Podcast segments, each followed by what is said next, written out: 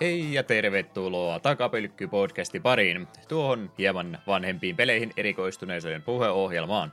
Jakso on järjestys numeroltaan 94. ja julkaisupäivämäärä olisi ensimmäinen päivä syyskuuta 2020. Jakson pääaiheena tällä kertaa olisi Rockstar Toronton, eikö se näin ollut muistaakseni, joo, kehittämä The Warriors vuodelta 2005. Siitä ja vähän muustakin juttelemassa ovat Juha Pukertiita lainatakseni Can You Dig It Sakas Lehtinen sekä Eetu Come Out and Play ei kuulosta tällä hetkellä hyvältä, olen ennemminkin Stay Inside and Play kaltainen mies Kapanen. Terve, terve jälleen kerran. Tota noin, aikamoista eh, jengi-meininkiä tuossa Warriors-leffassa kyllä on, niin mä rupesin tuossa itse leffaa kattoessa ja sekä sitten peliäkin pelaatessa miettimään, että takapölkyllä katujengi, jos olisi, niin minkälainen jengivarustus meillä olisi, mistä meidät tunnistaisi?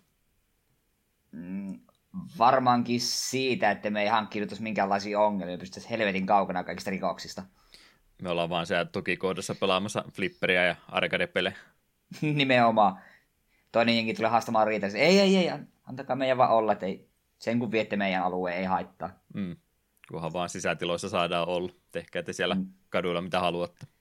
Toinen vaihe tietysti on, että jos me on MTG-pakatana matkassa niillä haastat, että näin oikeat jengitaistelut ratkaistaan. Mm. Seitsemän tunnin EDH-pelille. No mä mietin, jos meidän olisi pakko jotain vaatekappaleita laittaa, niin miten ne samanlaiset kontrapäntsit, mitkä sulla on, niin kaikille Näh. semmoset jalka. Se olisi kyllä aika hyvä. Sonicin lenkkarit voisi olla ihan jees, päästää juoksemaan ongelmia karkuun. Paitaa me ei välttämättä tarvittaisi, mutta Donkey Kongin solmio olisi ihan jees siinä päällä sitten. Oi että, on kyllä aika unelma. Pitäisikö mestikin pistää jengi pystyyn? Joo. Ja kampauksena sitten Cloud Strife hiustyyli, Pleikkari 1-versiosta, siis ei siitä uudemmasta, niin eli mahdollisimman piikikäs. Se on semmoinen aika vakuuttava kokonaisuus mun mielestä. Niin, no jos olisi samanlaiset kädet myös, mitä FF7 oli hahmoilla, niin kyllä olisi lihastakin. Hmm. Kelpaa niitä näytellä ilman Jep. paita. Kyllä, kyllä. Hei, se olisi tilanne se, että syyskuun puolelle on julkaisupäivä jo mennyt. Meillä nyt vielä eh, kesäpäiviä näin virallisia muutama tässä nauhoittaessa jäljellä, mutta kyllä se rupeaa pikkuhiljaa ohi olemaan. Onko siitä nyt kesästä mitään sanottua? Vähän tämmöinen huti ainakin tuntuu omasta mielestä koko kesä oleva. Joo, eihän tuossa paljon tullut mitään tehtyä, kotona vaan oltua, niin ei se oikein kesältä hirveästi tuntunut. Mutta itse on kyllä ihan iloinen, että nuo helteet loppuu. Ne on, ne on riittänyt minulle ihan hyvin. Hmm. Kylmän kelin mies. Kyllä.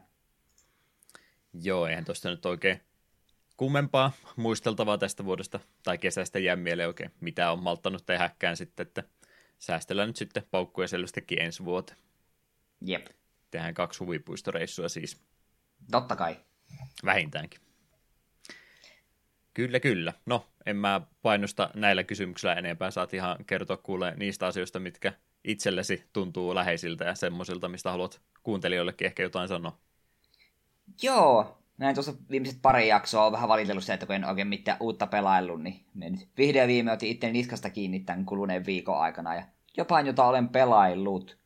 Ensimmäisenä osu silmään oli alennuksessa tuolla, tuolla Switchin eShopissa Castle Crashers Remastered. Tämähän on varmaan aikamoinen hyvin tuttu peli Newgroundsista alun perin lähtenyt tällainen ritaareilla pelattava viitemappi noilla noin roolipelielementeillä ja veljen kanssa tuli aikoinaan sä pelattu ehkä sessio tai kaksi tiimin kautta, sitten se vaan jäi. Mutta tosiaan, kun nyt oli alennuksessa, niin me päätin sen poimia ja on tosiaan vaimon lasten kanssa sitä kolmestaan mätkinyt muutaman session verran ja sehän on ihan menevää piitemappia. En ole ihan varma, mitä tuo hirveästi tarjoaa. Ilmeisesti muutama uuden hahmon ja ehkä muutama uuden aseen, mutta pääpelattavuus tuntuu aika samalta perus mappia ja se on ihan kivaa. Roolipelielementit siinä on silleen aika keposia, että level upien myötä voit sitten kenttien välissä pistää strengthin, magicin tai defenseen tai agilityn pointteja ja se on oikeastaan siinä. Magicin pistää tarpeeksi opit uusia spellejä ja vaikka jokaisella hahmolla on niinku uniikit spellit, niin käytössä tuntuu samoilta, että ekan USB-spellin kun saat, niin se on hahmosta riippumatta joku, jonkin sortin projectile ja sitten heavy spelli on semmoinen pieni AOE suoraan sun eteen, vaikka, vaikka olisi niinku se mm, to, to, to, animaatio erilainen, niin käytöksellä hyvin samanlainen. Sentään niissä on elementtieroja, että itse kun pelaan ja sinisillä ritarilla niin heittelen jäätä ja toinen lapsista pelaa vihreälle ritarille, niin se taas heittää myrkkyä ja se ihan sitten tosiaan myrkyttää vihollisia. Minusta pelit totta kai myös jäädyttää, niin se antaa vähän sentään vaihtelua. Se on just semmoinen siinä mielessä helppo pelata tuollaisa vähän nuorempakin väen kanssa, kun perusmekaniikolta hyvin simppeli ja lapset saa paljon iloa siitä, että joku peuranpasa liitää peloissaan paskomisen voimalla eteenpäin. Se jaksoi naurattaa aika pitkään. Just mietin kaikkia kohtia, että onko tämä lapsille sopiva peli, ja se tuli jostain syystä ensimmäisenä mieleen. Ne, no eikin sitä, sitä osattiin tällä arvostaa. Paimo pyörittelisi vieressä huoneessa vaan silmiä, että ei jumalauta taas, mitä täällä tapahtuu. Kyllä, kyllä. Mutta joo, siis sen verran, että pelannut, niin on se kyllä ihan mainio. Se siinä kyllä vähän ärsytti, kun pelattiin ensimmäinen sessio, niin, niin ei sitten otettu huomioon sitä, että me pelattiin pelkästään niin kuin miun käyttäjällä. Ja sitten molemmat lapset otti niin kuin, pelas niin kuin myös minun käyttäjällä, joka johti siihen, että kun aloitti seuraava sessio, niin vain ja ainoastaan minun hahmon levelit oli jäänyt. Että hahmot, mitä he käyttivät, niin niitä, niitä levelit tippui takaisin ykköseen, niin piti sitten käydä tekemässä muutama tuommoinen vierastili niille molemmille, että sitten levelit jopa jäivätkin talteen. Mutta sitten me kyllä samalla huomattiin, että ei levelle niin kauheasti väliä ollut, koska me, me olin level 10 ja ne sitten joutui aloittamaan ykkösestä, niin eka tai toka kenttä pelattiin läpi ja sitten mentiin siihen kenttään, mihin me oltiin jääty, niin vaikka ne oli useamman levelin minun jäljessä, niin ihan riittävän hyvin damage ne silti teki, että ei tullut semmoista seinää, että apua meidän on pakko grindata, että me päästään nyt eteenpäin, kun te olette heikommalla levelillä. Hmm moniin pelata varmastikin joo. Kyllä se loppuun kohden taisi olla vähän semmoinen peli, että rupeaa vähän, tota, tota, en nyt sano, että vaikeammaksi menemään, mutta tietysti kun kestää yhden vihollisen tappaminen enemmän ja enemmän, niin siinä on enemmän riskiä ottaa itsekin vahinko, että siinä mielessä vaikeammaksi kumminkin. Joo, kyllä siinä yksi kenttä oli, mitä ei vitti useamman kerran höylätä eestakaan sinne. Kohtisessa aikaisessa tuli välibossi ja se oli kohtalaisen ärsyttävä, niin sitä kenttää kyllä vedettiin uudelleen ja uudelleen muutama otteeseen, mutta leveleitä kertyi siinä kuitenkin vähän, niin kyllä se sitten meni. Ja tuommoinen kevyenä pelattavana oikein, oikein kiva. Mutta voi veikkaan kyllä vähän, että jos on aikoinaan koneella tai Newgroundsissa tai jossain sitä mätkinyt paljonkin, niin tuskin tuo ihan hirveästi houkuttelee uudelleen pelaamaan. Hmm. Joo, toi oli toi alkuperäinen julkaisu semmoinen, mitä hypetettiin kyllä jo heti sen julkaisusta asti kovastikin itsekin muista silloin, kun vielä Pleikkari 2 puolella tuli pelailtua ennen kuin olin konsolisukupuolta vaihtanut, niin sukupuolta. Hmm. Konsoleitkin voi sukupuolta vaihtaa nykypäivänä, kyllä kyllä. Sukupolvea sinä vaihtamassa mietin Pleikkari 3 ja 360 välillä, niin no tietysti kun se konsolipelaaminen siinä vaiheessa oli melkeinpä pelkkää Guitar Hero, niin valinta nyt oli senkin takia jo Xbox 30 helppo, kun se ää, yhteisö enemmän sinne puolelle oli sitten siirtymässä, niin tein siinä sitten itse sen perusteella sama ratkaisu, mutta toinen syy oli se, että kun siellä oli se Castle Crashers sitten, mistä oli kaikki hehkuttanut, että tämä on tosi kovaa, niin se oli kyllä sitten kun sen äh, konsoli hommasin, niin se oli Rock Bandi 1 ja Castle Crashers niin ekana päivänä saman tien koneelle, ja on tullut kyllä tuo Crashersikin pelattua todella monta kertaa läpi, että on, on mainio versio ollut tämmöisestä peruspiittemapista, vaikka on aina sanonut, että meistä niin hirveästi välitä, mutta tuo oli semmoinen poikkeus kumminkin siihen sääntöön. Pelasitko ihan yksinään vai oliko sulla? Yksinään on perä, joo, siis on pari kertaa itsekseen pelannut ja kaveritten kanssakin tuli silloin vielä pelattua, kun oli, oli kavereita. oh. On se tänä päivänä vähän vaikeampaa saada kaikkia saman sohvan äärelle. Tuo oli niinku niitä viimeisiä hetkiä oikeastaan, kun siihen vielä sillä helpompi oli tämmöistä järjestä. Mm. Mutta jo aika paljon, mitä just on lukenut, niin porukka kyllä sanoo, että yksi, yksinään kyllä menee aika puuduttavaksi jossain vaiheessa.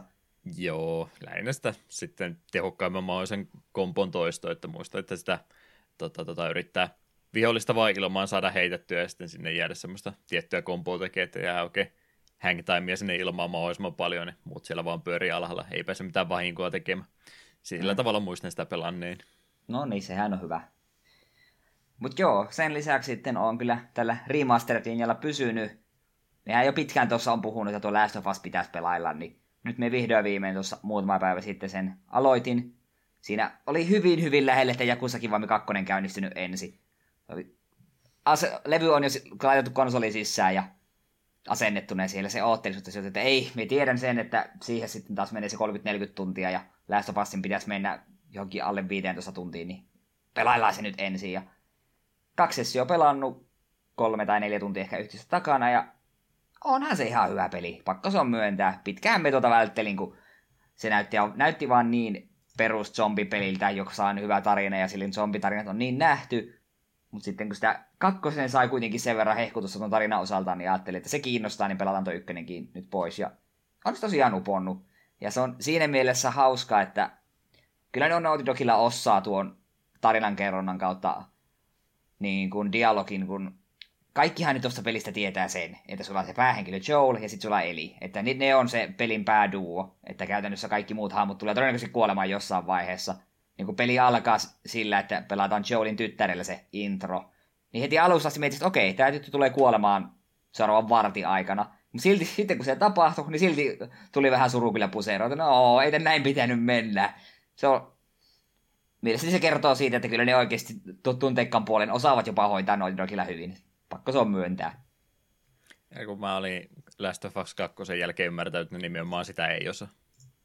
Ah, niin, niin, se vähän varmaan riippuu keneltä kysyy. Hmm. Mutta joo, ja sitten kanssa tuossa pelin alussa on tämä naispuolinen Tess on mukana, niin kanssa sekin oli silleen, okei, okay, se tulet kuolemaan tässä pari ekan tunnin aikana, että se on sitten siinä, ja jälleen kun se tapahtui, niin en minä ollut iloinen asiasta. Ärsytti. Yritin olla kiintymättä häneen, mutta kyllä me silti kerkesin vähän jo tykästyä. Mutta muutenhan tuo nyt on silleen se niin pelaamisen kannalta varsin perus sniikkaillaan ja ammutaan zombeja ja välillä vähän sotilaita, mutta kyllä se nyt jollain tavalla se kuitenkin niin kuin nappaa mukaan, sitä on kiva pelata. Tai on kiva ehkä väärä sana, se on paikoitelle varsin ahdistavaa. Etenkin nämä clicker-viholliset, nämä tutut ihme parsakaalisieninaamat, mitä onkaan. Nämä hyvin pitkälle tartunnan saaneet, jotka eivät enää niin kuin näe mitään, mutta kuulee sitäkin paremmin, niin ne on todella ahistavia vihollisia. Se on koko ajan semmoinen ikävä, ikävä tunne, kun yrität sniikata semmoisen takana. Et nyt, nyt jos vähänkin kolahtaa liikaa, niin sitten tuo mukaan kimpussa. Ja niin kun tuppaa vähän semmoisen, kun saa sinusta otteen, niin se on instakill. Ainakaan vielä en ole löytänyt siihen mitään. Ilmeisesti joku upgradein saa, että niistä pystyy pelastautumaan. Niin se on vähän ikävää, kun huitaset sun meleputkella ohi, ja sitten se seuraava se näetkin sen animaatiota, että okei, nyt siellä kuolet. Niin se on, se on vähän raivostuttava. Tuossa vähän just ennen nauhoituksia pelasin yhtä kohtausta, missä oli paljon klikkereitä ruudulla, niin siis oli vähän turhan herkkää meni siihen, että näytti siltä, että mitä helvetti toi klikkeri oli kahden käden mitään päässä minusta ja silti alkaa tämä animaatio, että me kuolen nyt, niin se oli, tuntui vähän kusetukselta. Mutta ahistavia vihollisia. Kyllä kuumottelee ikävästi. Mutta joo, ei kai siitä sen edempää. Hieno peli pitää se loppuun asti mätkiä. Ja vaikka me tiedän loppuratkaisu, vaikka me tiedän kakkosen juonesta käytännössä kaiken, niin ihan sama, kyllä me silti haluan se itsekin nyt kuitenkin kokea. En tosin lupaa, että kakkosen pelaa heti perään, että minä vaan oottelen, että joko, joko pistä, otan sen veljeltä sitten lainaa joskus tai vaihtoehtoisesti osta alennuksen. Emme täyttä hintaa rupesta kakkosta kuitenkaan maksamaan. Katsotaan Pleikkari Vitosella, kun on riimasteroitu sitten taas kerran. Se on tietysti paljon mahdollista. No joo, kun kakkonen nyt vasta hiljattain tuli, niin ne tekee siitä kumminkin uuden, uudelleen julkaisu heti tuossa eka toka vuoden aikana viimeistä ja sitten johonkin bundleen laittaa se ykkösenkin taas vähän upscalattuna. Niin en yhtä kyllä ihmettelisi. Tai sitten PClle porttaa niin kuin ne nyt vähän uhkailisi, että enemmänkin noita Sonin pelejä olisi tulossa. Niin. No niin, no, vielä viimeisenä sanoa, että myönnän, olisi tuo pitänyt jo kauan aikaa sitten korkata. Ne on periaatteesta en, en halunnut, koska me tosiaan, mulla oli semmoinen, öö, miten nyt sanoisi, mulla ennakkoasenteet oli sitä, että tuo on vaan tyylisä zombipeli, missä saattaa olla ihan kohtalainen tarina, niin sen takia periaatteessa vastusin sitä, vaikka kaikkialla sitä hirveästi kehuttiinkin, niin olin väärässä, joo joo, tiedetään. Ei me uusista Mut, peleistä tykätä. Se nimenomaan. Mut joo, ja sitten on me vähän jopa animeakin katsellut. Siellä on taas kuuntelijoissa monta, jotka on tosi innoissaan, kun pääsee kuuntelemaan meidän animehöpöytyksiä selailin Netflixin tarjontaa, että mitä hän sitä seuraavaksi kattoisi, ja tällainen shonen kuin Seven Deadly Sins hyppäsi siltä silmille. Se on viime aikoina aika paljon ollut vähän kaikkialla, että hei, uusi kausi on tulossa, ja toi oikein tosi hyvä shonen, mutta jotenkin se ulkoasu, jotenkin se, jotenkin se päähenkilö ulkonäkö, jotenkin se jotenkin työnti minun poispäin, mutta sitten niin monessa paikassa kehuttiin, an, annoin mahdollisuuden, ja nyt on ensimmäisen kauden kohta kokonaan katsonut viidestä. Ja perusidealtahan tämä on tämmöinen keskiajan olevinaan Britanniaan. Britannia se paikan nimi on, mutta me en usko, että oikeassa keskiajan Briteissä oli ihan meininki tuommoista. siellä on ritareita ja muita, ja tässä on siis seitsemän äärimmäisen kovaa ritaria, niin nämä kuoleman synnit, jotka sitten ikävästi lavastetaan syyllisiksi vallankaappaukseen ja joutuvat sitten maanpakoon. Sitten siinä tulee timeskippi vähän eteenpäin ja Britannian prinsessa, vai mikä, ei kun Lyones, kun tämän kaupungin nimi, tai linnan nimi oli, niin sieltä prinsessa lähtee etsimään näitä syntejä, koska on varma, varma siitä, että tämmöinen pyhä ritarikunta yrittää oikeasti tehdä vallankaappausta. Prinsessa yrittää löytää nämä Deadly Sinit ja heidän avullaan sinne pistää pyhät ritarit ojennukseen ja siitä sitten lähtee. Ensimmäisenä totta kai löytyy kapteeni Meli, Meliodas ja sen kautta sitten lähdetään muita syntejä etsimään ja selvittää, että mitä helvettiä täällä valtakunnassa oikein tapahtuu. Et varsin tuttua shonen ja on hyvin erilaisia hahmoja. Naiset on rintavia, niitä pitää esitellä. Ja se on yksi asia, mikä minusta sarjassa ärsyttää niin paljon se, että tuo päähenkilö Meliodas, joka on muuten ihan symppis, mutta se, että sillä on pakottava tarve kouria tätä prinsessaa jatkuvasti, niin se, se oli huvittava vitsi ehkä ekalla kertaa, mutta sitä kun on jatkunut nyt se kohta 30 jaksoa, niin se alkaa olla aika vanha vitsi. Niin please, no more. Nimeä ikonisempi duo kuin Shonen anime ärsyttävä päähahmo. Nä, niin no joo, totta. Mut muuten siinä kyllä just tuo pääpoppo vielä ei... Kaikki muut synnit olen nähnyt tällä hetkellä paitsi Pridein, jos en väärin, väärin muista. Niin, niin siinä ihan hyvä kattaus erilaisia hahmoja ja sitten vähän niitä taustoja on valotettu, niin ne on ollut ihan, ihan mielenkiintoisia, etenkin tämä mikäköhän laiskuuden synti King, niin sen taustatarina, kun vähän kerrottiin, niin se, se oli aika synkkää settiä paikoitellen, mutta tykkäsin. Ja pitää sitä nyt lisääkin katella. Ja, niin ja toinen huono puoli sarjassa on se, että koska jokaisessa sarjassa pitää olla joku maskottieläin tai vastaava, niin tuossa on sellainen helvetin ärsyttävä possu nimeltä Hawk, jolla on sairaan rasittava ääninäyttelijä. Vihaan kyseistä hahmoa. Pekoniksi pitäisi pistää koko possu. Toivotaan parasta. Toivotaan. Mutta joo, jos, jos shonen uppoo, niin kyllä tuot joka puolella on kehuttu. Kyllä mekin voin sanoa, että tuo on varsin sellaista perushyvää ja Et ei tuo samalla tavalla pankkeja ainakaan minulla räjähtynyt kuin mitä joku One Piece aikoinaan, mutta siinäkin saattoi ehkä ikää vaikuttaa, kun sillä oli vähän nuorempi. Mutta kyllä just tuommoista, että sen pistää pyörimään, niin ihan mielellään sitä jakson pari kattelee aina kerrallaan. Mä kattelen Slice of Lifea vaan, niin tulee parempi mieli. Mutta joo, siinä olisi aika pitkälti minun jutut tällä erää. En, en kyllä sille teitä tarinoille siitä, että miten kiva geokätköily on, että jätetään se joskus toiselle kertaa taas. Hmm. Annapa tulla Juha, mitäs kaikkea kivaa ja Mulla on tämmöinen kuuma ja suosittu anime myöskin on ollut testauksessa Fall Guys anime, ei kun tämä on videopeli. Onko sä kuullut, kuullut tästä mitään viime aikoina? On sitä vähän tullut kuultua. Joo, sehän tuossa Pleikkari nelosen PS Plusassa ollut ilmaisessa jaossa, niin sitä kautta jonkin verran nyt sitten pelailu, ja ei semmoista mitään hypeä ollut tota kohtaa, enkä mä nyt sano, että tämä eikin mihinkään suosikkeihin ikinä menee, mutta kun kerran ilmaiseksi oli tyrkyllä ja kaikki sitä on tuntunut enemmän tai vähemmän pelaavaa, niin pistynyt asennukseen ja muutaman peli aina kerrallaan kokeilu.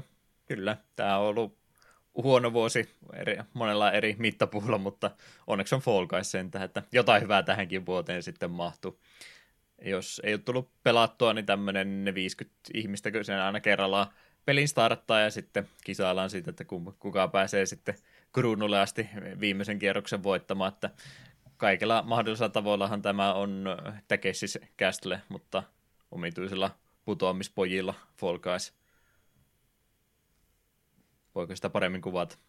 Aina mm. vaan sitä, että se puuttuu just tämä hullut japanilaiset modi siihen päälle, että vähän voitaisiin hahmoja ja kenttiä muokata vielä paremmin siihen sopivaksi, mutta moni on jo niin kuin ihan suoraan napattu se yksikin on, missä juostaan vain niistä ovista läpi maaliin, niin sehän on ihan suoraan hulluista japanilaisista.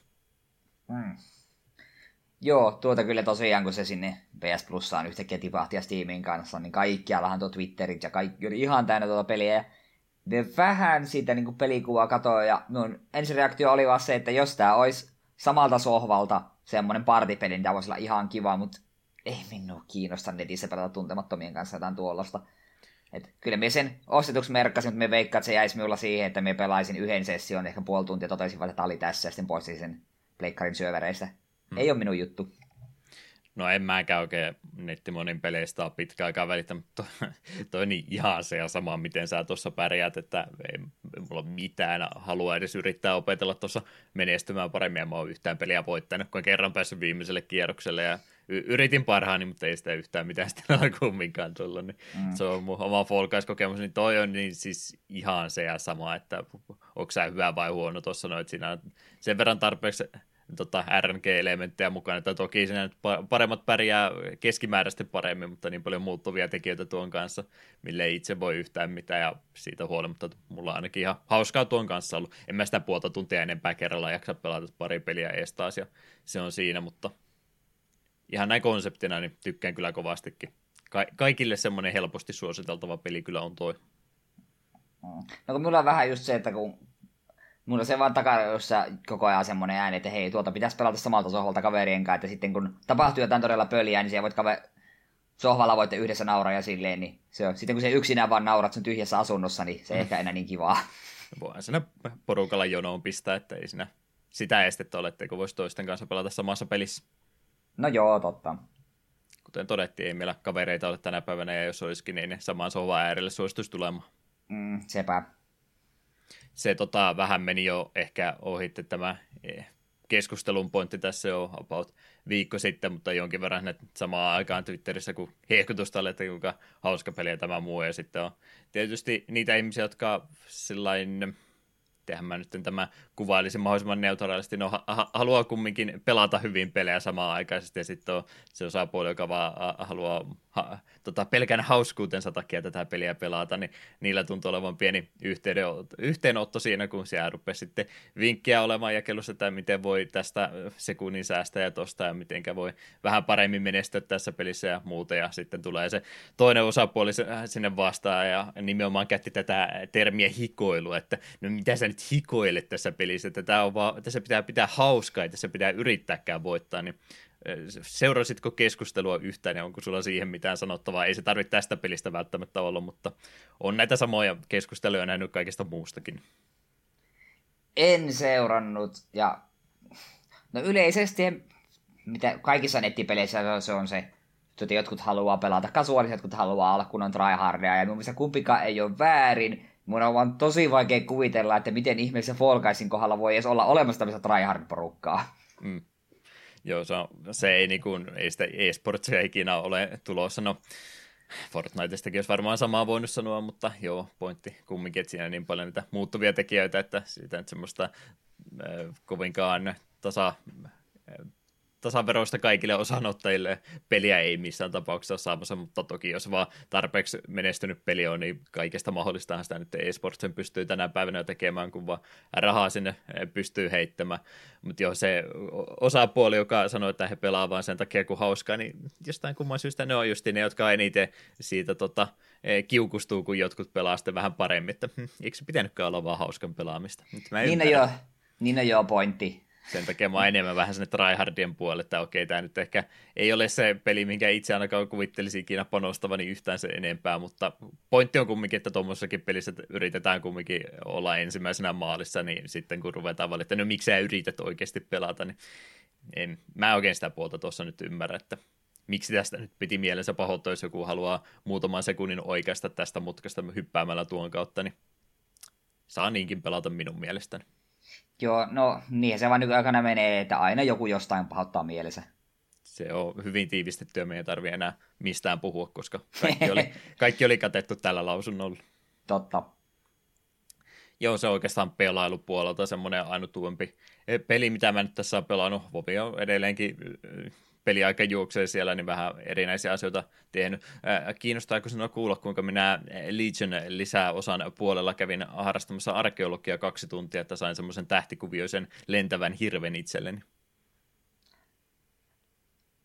Me haluaisin vastata ei, mutta ihan vain jo muutaman kuuntelijan takia, niin anna mennä. Siinä itse asiassa oli jo kaikki, en mä pysty enempää ah, sitä okay. sanomaan. Okei, okay, mä ajattelin, että se, sulla on semmoinen kunnon logikirja siellä kolmen tunnin selonteko. Ei, kartalla oli pisteitä, että kaivat tosta ja kerää 600 fragmenttia ja palauta ne tänne ja siinä on sulle hirvi, sillä voi lentää. Okei. Okay. Joo, me tuossa ennen autossa, kun katselin näitä meidän muistiinpanoja, katsoin, että mitä helvettiä tämä Eghero hirvi täällä tarkoittaa, että eikä se, eikä se jossain kohtaa selviä. Mm. Joo, se oli siinä. Kerää, kerää pari tuntia arkeologiosia ja palautan ne tuonne. Se oli kokemus siinä. Kävin tekemässä mm. pois, kun se oli semmoinen kerran puolessa vuodessa aktiivisena oleva tehtävä, niin halusin tehdä sen pois, kun ja komea hirvi. Joo, takapelkkypodcast, ihan komea hirvi. Näitä hienoimpia sanontoja ja lausahduksia, mitä tässä podcastissa on ikinä kuultu. Muuten tuolla Vovi-puolen juttuja, se mä sen Shadows Rising kirjan luin loppuun. Se oli yllättävän monesta eri näkövinkkelistä kerrottu kirja siinä mielessä semmoiselle, joka ei edellisen lisärin tapahtumista tiedä mitään tai muuten osaa paikkoja ja muita yhdistää toisinsa, niin se voi olla vähän hankala lukuinen kirja semmoiselle henkilölle, mutta itselle se sopii ihan mainiosti ja tykkäsin sitä huomattavasti enemmän kuin siitä edellisen lisäosan kirjasta, mikä oli tullut, niin ihan siinä mielessä plussa piste tälle uudemmalle julkaisulle. sitten ihan Vovin puolella nyt muuten, nehän nyt kertoo, että se 27. päivä lokakuuta on sitten se ensi lisäri julkkaripäivä, eli about kaksi kuukautta tästä eteenpäin, jotenka nuo jaksot, mitä me ollaan laitettu tästä podcastista ylös, niin ne suoritetaan kunnialla ja sitten en lupaa yhtään mitään sen jälkeen. Ongelma siinä vaan, että se on se meidän sadas jakso marraskuussa ja hmm, hmm, hmm pitääkö ruveta jo nyt valmistautumaan siihen pikkuhiljaa, että se menee sitten kunnialla purkki. Siitä ei nimittäin voida luistaa, se täytyy olla hyvä jakso. Se on pakko olla. Se on, se on totta. Ja se on oltava pitkä jakso, viien tunnin ainakin.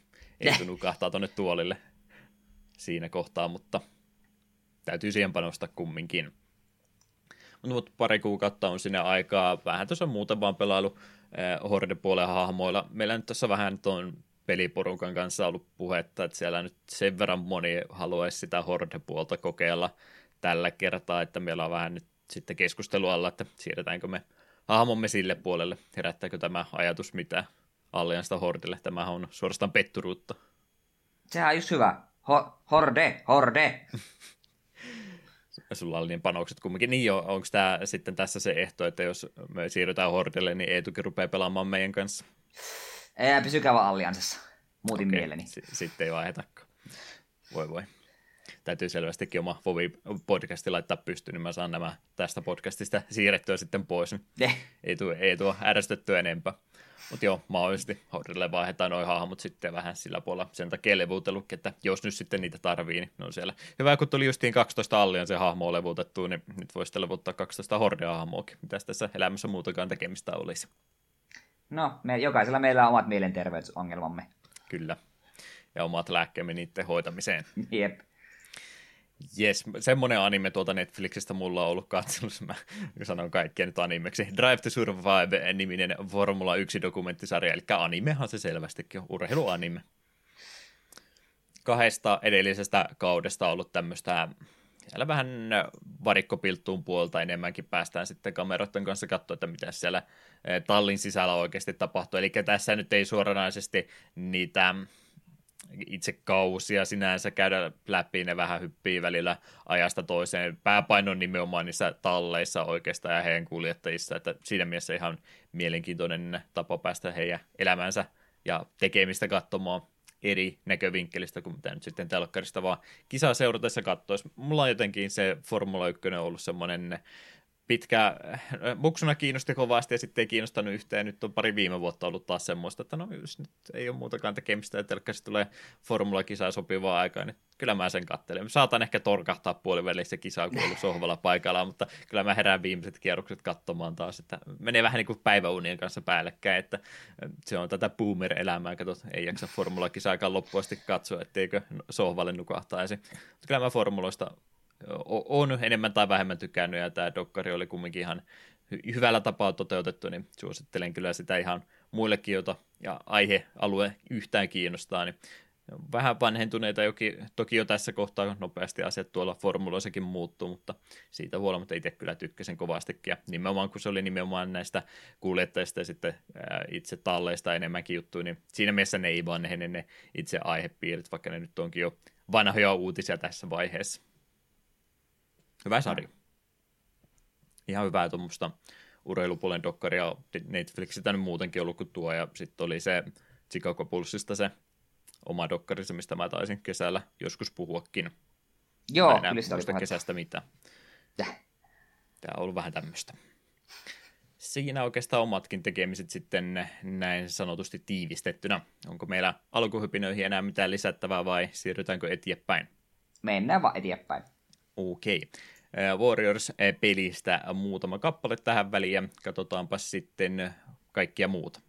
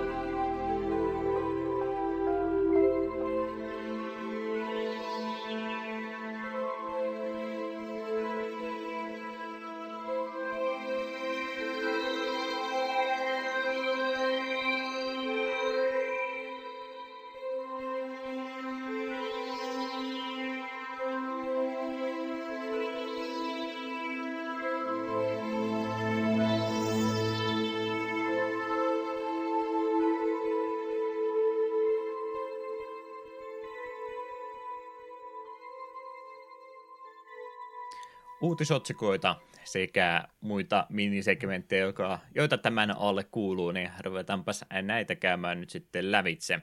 Mistä me yleensä tämä homma ollaan liikkeelle laitettu? Luonnollisesti sehän aihealue on tänä päivänä pelihistoriassa, eli mitä tapahtui 10, 20 ja 30 vuotta sitten. Eh, obligatori ei 10 vuotta sitten tullut mitään kuin Newgrounds-pelejä muuta höpinät. Sanoin tässä pois yksi pelijulkaisu, mikä näytti olevan ihan oikeakin peli. Haha, mä haukun nyt noin ihan kaikki muut pelit pystyy. Rabi Labi-niminen peli oli julkaistu ensimmäinen päivä 9.2010, eli 10 vuotta sitten.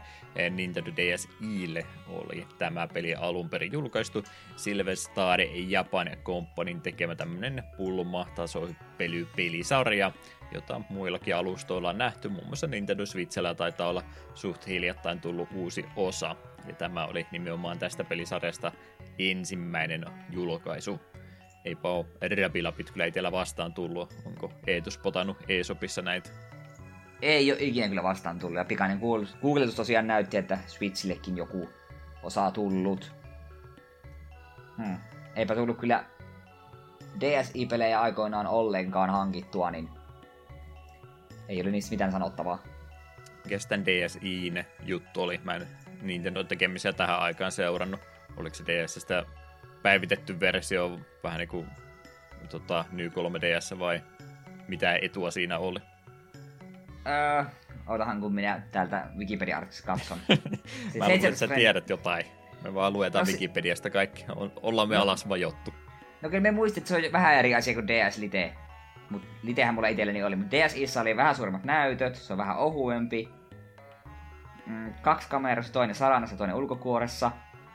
GPA-paikka korvattu SD-muistikortti paikalla, sisäinen flash-muisti, ilmaisella oleva internet-selain, hieman pidempi, pidempi osoitinkynä, ja sitten käynnyspainikin siirrettiin eri paikkaan. Ok. Kyllä me, kyllä me muistan sille hämärästi DSi, kun tuli, niin mistä vähän katsoin, mutta me totesin vaan, että en enää mitään syytä.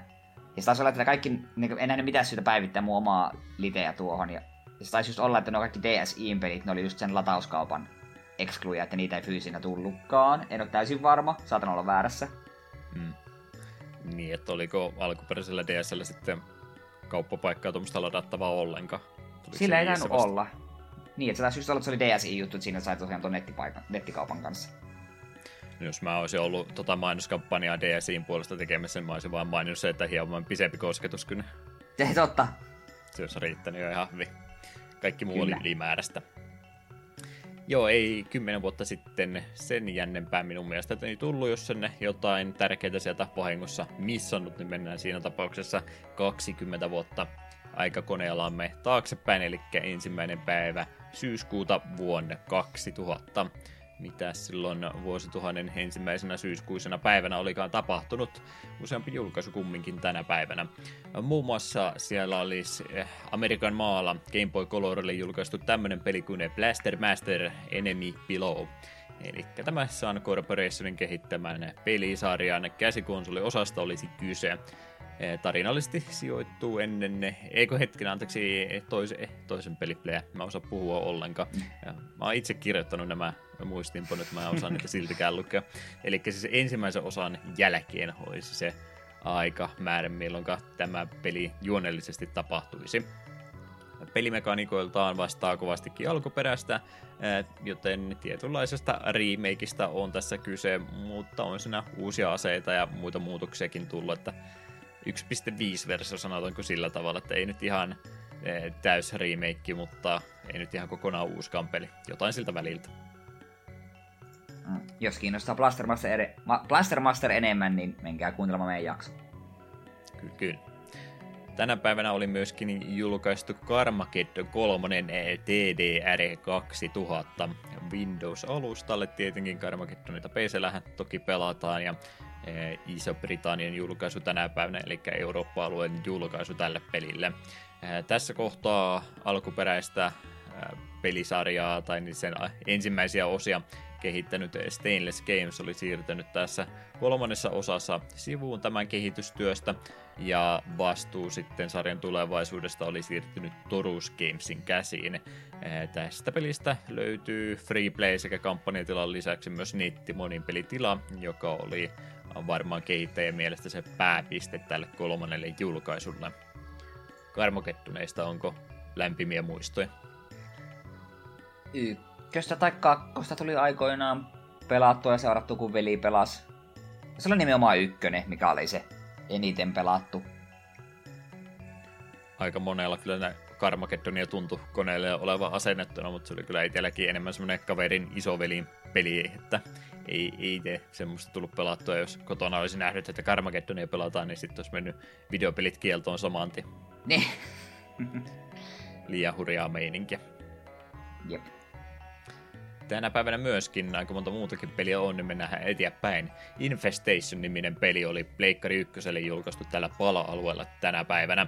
Frontier Developments oli tässä kehittäjänä ja kolmannen persoonan toiminta-ajopelistä olisi kyse. Alienit uhkaavat valloittaa maailman, mutta pelaaja ohjastaa sitten tämmöistä ICAM ACAM-nimistä alusta, jolla pystyy sitten muuttumaan tästä perusoletusautomuodosta myös muiksikin ajoneuvoiksi, eli varmaankin lentokoneeksi tai laivaksi tai miksi tahansa muuksi menopeliksi. Mä väitän, että mä aika hyvin PS1 katalogin tunne, mutta tää on kyllä mennyt ihan kokonaan iteltäkin ohitte. Joo, ei itselle sota kelloja yhtään, ja nimi on kuitenkin tuommoinen, mikä voisi olla mitä tahansa, niin ei silleen ole jäänyt ainakaan mieleen. Joku toinenkin peli oli vähän samalla idealla, että kolmas persona alienit meinaa vallottaa mun alas taivaalta, niin oli jollain te- ei demo CD pelannut, mutta se ei kyllä tämä ollut, se oli joku toinen. Muita Pleikkari 1 julkaisuja tänä päivänä. Yhdysvalloissa oli julkaistu tänä päivänä RC Revenge-niminen peli. Acclaim Studios ja sen Zeltel Ham tota, sivustudio oli tässä kehittäjänä ja mikroautokauhailupelistä siis tietysti oli tässä kyse. Autojen lisäksi löytyy myöskin kauko veneitä. Leikkari ykköselle tuntuu aika paljon näitä itse ihan kartingipelejä olevan, tai sitten oli ihan tämmöisiä leluauto-kilpailupelejä myöskin kovasti. Ymmärrän kyllä, siinä oli 16-pittinen aikakausi aikaisemmin, millä oli tietysti omat rajoitteensa, minkälaisia ajopelejä pystyy tekemään, ja nyt kun oli kolme ulotteista eh, pelirautaa piirtävä konsoli siinä alla, niin ymmärrän kyllä, että ne autopelit siinä kohtaa sen takia oli näin suosiossa, mutta ehkä niitä vähän liikaakin tuli. Mm. Jotain vastaavaa olen kyllä pelannut, mutta ei se kyllä tämä sitten ollut. Muita julkaisuja, Rugby 2001 oli tänä päivänä julkaistu Windows-alustalle, Iso-Britanniassa Creative Assembly oli siinä kehittäjänä ja EA sitten julkaisijana. Ää, joo, kyllä. Tämä on peli. Ragbia on ilmeisesti tullut myöhemminkin. Onko ne nyt pitänyt välivuotta sitten välissä? En mä ainakaan viime aikoina semmoisia huomannut, mutta ymmärtääkseni jotenkin semiaktiivisesti on vielä rugby-pelejä myöhemminkin EALta tullut. Ei ne kumminkaan tänne Suomen listoille mahu, kun siellä NRit ensimmäisenä ja FIFAt hyvin siinä perässä. Missä, missä maissa rugbya pelataan? Just Briteissä ja missä muualla? No, australialaiset taitaa rugbysta tykätä kovasti ja oliko Intiassakin sitten myös, vai oliko siellä sitten polo ehkä vähän tärkeämmässä. Australia ainakin tykkää rugbysta kovasti. Mm. Pari maltaa ainakin, että sen takia kannattaa ihan tehdä siitäkin urheilupeliä, ainakin silloin tällä. Mm. Et, mikä on tää, onko krikettipelejä hirveästi tehty? Ehkä, mutta ei ne kyllä tänne asti niitä ikinä tule. Niin, minun suurimmat tiedot kriketistä pohjautuu aika pitkälti vaan tämän, tämän Lindornan käsikirjan liftareille kirjasarjan kertomon perusteella. Ja ei ole hi- hyvä laji se. Hmm. Sillä Adamsilla oli voimakkaita sanoja siitä, että miten mielenkiintoinen kyseinen laji on. Niin siitä siis enempää. Jep. Paljon oli julkaisuja tänä päivänä ja lisää täältä nimittäin tulee. Yhdysvallat Game Boy Color-alustana Spider-Man. Hämis on saapunut Game Boy Colorille. 2D-tasoloikka olisi kyseessä ja Vicarious Visions oli tässä kehittäjänä. Tämä peli on jaettu suht isohkoihin kenttiin, joissa paikoitellen on myöskin epälineaarista etenemistä, että ei ole ihan semmoinen peruskenttäpohjainen peli ihan ainakaan kokonaan nyt kyseessä. Vihollisten nujertamisesta saa tässä pelissä leveleitäkin, joiden myötä Hämis oppii sitten uusia liikkeitä. En ole hyvää kuulu Hämikseen ja muiden supersankareiden näistä käsikonsolipeleistä, mutta onko tämä nyt sitten niiden huonojen paras? Niin, yleensä ylipäätään kun Spider-Manista puhutaan, niin ennen sitä pari vuoden takaista tuota, tuota, Pleikkari 4 Spider-Man, niin aina puhuttiin vaan, oliko se Gamecube Spider-Man 2. Kaikki muut Spider-Manit vähän niin kuin unohdettiin. Voihan se olla, että tuo on jopa kohtalainen. Hmm. Tai ne Pleikkari 1 Spider-Manit ainakin teille jäi hyvin mieleen. Oli ihan mainiota siihen aikaan ainakin. Hmm. Muuta urheilupeliä tänä päivänä myöskin oli tullut. Nämä ehkä voinut pistää nopeammin sivuutetuksi tuohon loppupäähän, mutta se oli nyt tässä näin, koska minä vain järjestyksessä näitä tänne heittelen.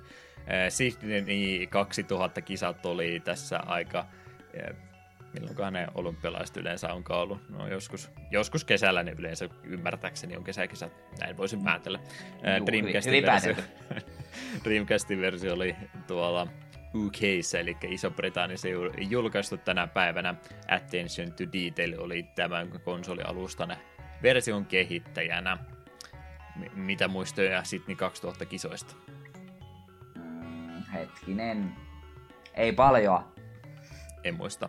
Keihästä varmaan tuli mitali siellä. Ehkä. Mm. Oli ihan jänniä tapahtumia. Olympialaisia yleensä kyllä kesäkisoja no talviakin, mutta kyllä mä olympialaisia yrittänyt ainakin sieltä täältä aina välillä nappailla ihan pienestä asti, että harmi, ei tänä vuonna niitä tullut. Sonic Joo. ja Mario pääsi olympialaisiin tänä vuonna, mutta muut joutuu ottaa ensi vuoteen. Mm. Olympialaisissa siinä mielessä kiva, että se on niin helppo vaan laittaa taustalle pyörimään. Ja sitten siinä jos sattuu joku vähänkin mielenkiintoinen, niin sitä, sitä voi katsoa. Tosin minun tuurilla, että aina kun telkkari laittoi päälle, niin siellä oli jotain polkupyöräilyä tai muuta tämmöistä, joka ei kiinnosta ketään mieluummin jotain oikein pieniä lajeja. Ne on niitä kaikkein parhaimpia. Totta kai. Muita julkaisuja tänä päivänä vielä kaksi kappaletta täältä tulisi, ja täällä on parhaimmat selvästi kietetty pohjalle. Game Boy Colorille oli tänä päivänä Isossa Britanniassa julkaistu Thunderbirds herjestas. Pukka Games oli tässä kehittäjänä, ja minipelikokoelmasta oli itse asiassa tässä kyse. Esimerkiksi kilvan ajoa löytyy pientä shoot'em esimerkiksi, ja kaikkien näiden läpäisystä sitten joku pienen tarinan pätkä senkin siinä sitä pelaatessa pääsee kokemaan. Aika hurjaa, en olisi kuvitellut, että on myrskylinnuista omaa peliäkin. Olemme missanneet ge- selvä. Hmm. Ja vielä kai Game Boy Colorille. Se on tuleva jaksoaihe tässä selvästikin. Oothan me lisänneet tänne mun listalle saman tien, ei unohdu. ensi, ensi reaktio, että ihan mahdotonta, että tämä olisi olemassakaan tästä tehdä jakso saman tien, oli se huono tai ei. Nimenomaan. Noin, nyt se lukee listalla, sitä ei voi enää pois pyyhkiä. No niin. Sadas jakso tulikin siinä. Otamme sieltä kakkosen pois listalta ja Thunderbirds kiilasi sadanteen jakso. Jep, ja sitä varten, jakso varten pitää katsoa kaikki sarjan kaudet. näin taitaa käydä. Yes, yksi peli tänä päivänä oli vielä julkaistu. Viprippon oli nimittäin tänä päivänä saapunut äh, Euroopan alueelle Pleikkari ykköselle. Ja Nana Onshahan tässä oli se kehittäjä ja sama tuttu studio poistaja Amtsemmer Lämmestäkin, josta jakso tuossa jo aikaisemmin vuoden vaihteessa taisimme tehdä. Viprippon jo oli tämmönen äh, sivuttain scrollaava kenttä vähän suorastaan rautalangasta tehty ja sitten äh, pelimusiikin soittimien, biitin ja kaiken muun efektien mukaan se peli sitten generoi siitä semmoisen kaksilotteisen kentän, missä täytyy ajoitettuja painalluksia tehdä. Ei tainnut jenkit päästä Vipripponista nauttimaan ollenkaan. Yleensä valitellaan sitä, kun ne kaikki hyvät pelit on sitten jäänyt Amerikkaan eikä tänne palveluille ole tullut, mutta jotain ekstraa mekin ollaan välillä saatu, mitä ei ole amerikkalaiset päässyt kunnolla kokemaan. Viprippon hieno, hieno peli en ole varmaan kovinkaan väärässä, kun väitän, että oot parinkin otteeseen tuosta pelistä puhunut näiden jaksojen aikana. Hmm. Joskus joudut siihenkin sitten panostamaan, kun mä pakotan sut pelaamaan sitä. Miten tuo toimii emulaation kanssa? En tiedä. Siinä oli se iso selling pointti nimenomaan se, että pystyy omaa musiikkia laittaa se generoi niidenkin pohjalta sitä musiikkia. On siinä siis sitä omaakin musiikkia pelissä, että ei se nyt ihan tyhjä kuori olla, jos ei siihen omaa musiikkia laita, että jotain omaakin siitä toki löytyy, mutta kieltämättä siitä jää aika paljon päideä kokematta, jos ei siinä pääse nyt sitten mitään muuta musiikkia laittaa. Mm, sitä minä just, minä just ajattelin, että se sitten voisi ihan aika reporangaksi tuo, tuo jakso, jos sitä ei pääsisi tuota puolta kokeilemaan ollenkaan. No siis, miksei nyt emulaatiosta puhut, sähän voit 200 eurolla ostaa Vipripponin tänä päivänä. Miksi sä sitä vaan tee? Niin, niin, niin. Siis, siis niin kuin ajattelin, että se, se voisi niin sponsoroida meille molemmille. No se, se on tietysti asia erikseen, onnistuu. Kyllä, kyllä. Huutonettiin menenkin tässä saman tien katsomaan. Kirjoitan tänne Viipripon. Katsotaanpas, onko kukaan myymässä. Ää, yksi kappale täällä olisi myynnissä tällä hetkellä. Harvinainen promo, no ei se nyt mikään 200 euron peli ole. promolevy tällä hetkellä yksi kappale myynnissä 42 euroa. Jees. No. Mahdoton. Ei kyllä ei. Varmaan eBay UKsta saisi vähän halvemmallakin vielä. Eikö niitä jonkin verran painettu kumminkin. Sitten tietysti vaan jostain täytyy kaivaa vanhat musiikkiseidet vielä esille, että vähän tota fyysistä musiikkimediaa on tullut harvemmin enää harrastettu. No, minulla on autossa joitakin levyjä. Yllättäen aika raskaan puolen musiikkia kaikki. Hmm. Joo, mä me selailemaan jotain lapsuuden ja teiniä ja musiikkia, niin rupean siellä valkkaamaan sitten Linkin Parkin hybrid sekä Pizza Enricon levyn väliltä, että kumpi, kumpi laitetaan koneeseen. Älä unohda Fröbelin palikoita. Uh, se olisi kyllä myöskin. Kaikkia noita huumoriseedeitä, mitkä on jo peruanan sun laulamia, että semmoista myöskin. kyllä, kyllä joku kummelilevy voisi olla kanssa ihan mielenkiintoinen kokemus. Mm. Rip Jope oli meidän juttu tähän kohtaan. Kyllä. Öö, ensimmäinen päivä 9. vuonna 1990, eli 30 vuotta sitten, löytyi peli jopa tältä päivältä ja mm, ei ole tämä versio tuttu, mutta se jatko on itselle tuttu. Tänä päivänä olisi nimittäin julkaistu 1.4 versio pelistä nimeltä Hugo's House of Horrors, eli David B. Crane yhden miehen studion, eli Gray Design Associatesin luoma kauhuteemainen seikkailupeli en ole alkuperäistä pelannut. Kakkosta pelattiin kaverin kanssa joskus seitsemän vanhana, kun me ei osattu englannista yhtään mitään ja ei sitä tullut yht- sitten oikein mitään. Mutta johonkin asti me päästiin ihan tota, tietosanakirjaa käyttämällä ja sitten mitä yritettiin muuta kysyä jotain englanninkielisiä sanoja, mitä voisi käyttää. Ja tietysti kun lapsi menee semmoista kysymään, niin me saatiin pelkkiä kirosanoja ja kun me yritettiin niitä kirosanoja käyttää, niin se peli muistaakseni nuhteli meitä, että hyi hyi, tuommoisia sanoja ei saa tässä pelissä käyttää. Mm. Semmoiset muistikuvat on Huuko kakkosesta. Ja tietysti mm. se mini, mini-pettymys, kun laitettiin Huuko-peli pyöreä ja se ollutkaan Huuko Peikko, vaan se oli joku kauhupeli, seikkailupeli. Joo, minun piti tuossa sanoakin, että kun näitä muistinpanoja selailin aiemmin aamulla ja hetken aikaa tuijotin, että Huukon kauhupeli, että mit, mit, mitä tämä on. Pakko oli laittaa Googleen ja olin, olin melko varma, että nyt sieltä löytyy jotain tosi hämärää Huuko-Peikko kauhua, mutta ei ollutkaan. Huuko soo elokuvassa, että Huuko joutuu jalkansa leikkaamaan irti. On lapsuuden traumoja. Katsoisin. Joo, ihan Pappapaa. Tunnettu tuommoinen seikkailupelisarja onkin, vaikka nyt minkään Monkey ja tämmöisten tasolle pääse, mutta aika monella on jotain kokemusta tuostakin pelisarjasta ollut. Mm. Jes, siinä olisi matkailu, niin tällä kertaa palataan jälleen kerran tähän päivän takaisin ja ruvetaanpa sitten retroimpia uutisia käymään läpi. Joo, ensimmäisenä olisi tällainen. Aiemmin paljastetun Segan Astro City minikonsolin pelivalikoima on paljastettu lisää. Lisäksi sinne on nyt niistä tulossa Bonanza Bros, Columns, Cotton, Crackdown, SWAT, Gain Ground, Ichidant R, Puyo Puyo, Shadow Dancer, Shinobi, Wonderboy, Wonderboy in Monsterland ja Wonderboy 3 Monster Slayer, eikö Monster Lair. Ja heti täytyy kyllä sanoa, että kyllä en tiennyt, että tämä Xboxin Crackdown-pelisarja on näinkin vanha. Sillä on juuret syvällä kyllä. historiassa. Itse pelivalikoimista, mitä sanoo, niin aina kun on jotain Sega-kokoelmaa tullut, niin olemme taidettu nämä kaikki samat pelit luetella aikaisemminkin eri kontekstissa vaan. Joo, aika tuttuja nimiä täällä paljon on. Että ei siitä se enempää. Jep, ei mitään lisättävää. Ja tästä näin ihan keskeyttääkseni, niin tuli mieleen tuosta Astro Citystä tuo High Score Girl sarja mieleen ja sitten siitä nimestä tuli mieleen, että siellähän Netflixissä oli tämä High Score dokkarisarja tullut ja se ei ilmeisesti ole kovinkaan laadukas. Joo, työkaveri oli katsonut pari jaksoa ja sanoi, että hei, tämä ihan lupaavalta. Sitten se laittoi mulle vähän myöhemmin päivitys, että ei tämä ollutkaan kauhean hyvä. Että se vissiin vähän lässähtää, lässähtää koko homma ja kyllähän tuolla mitä muilta nörteiltä kommentteja lukenut, niin ei ole kauhean positiivista vastaanottoa saanut, niin pitää varmaan itse skippailla sen takia. Hmm. Joo, siellä on varmaan juttua semmoista unohdetusta helmistä kuin Donkey Kong ja sitten semmoinen vähän underground helmi Super Mario on varmaankin ollut semmoisia hienoja juttuja, mitä on ensimmäistä kertaa ihmisille kerrottu sen kautta. Jep. Ah, sen verran on tästä pelivalikosta kommentoi, ja koska Puyo Puyo osui silmään, että Puyo Puyo Tetris 2 on tulossa.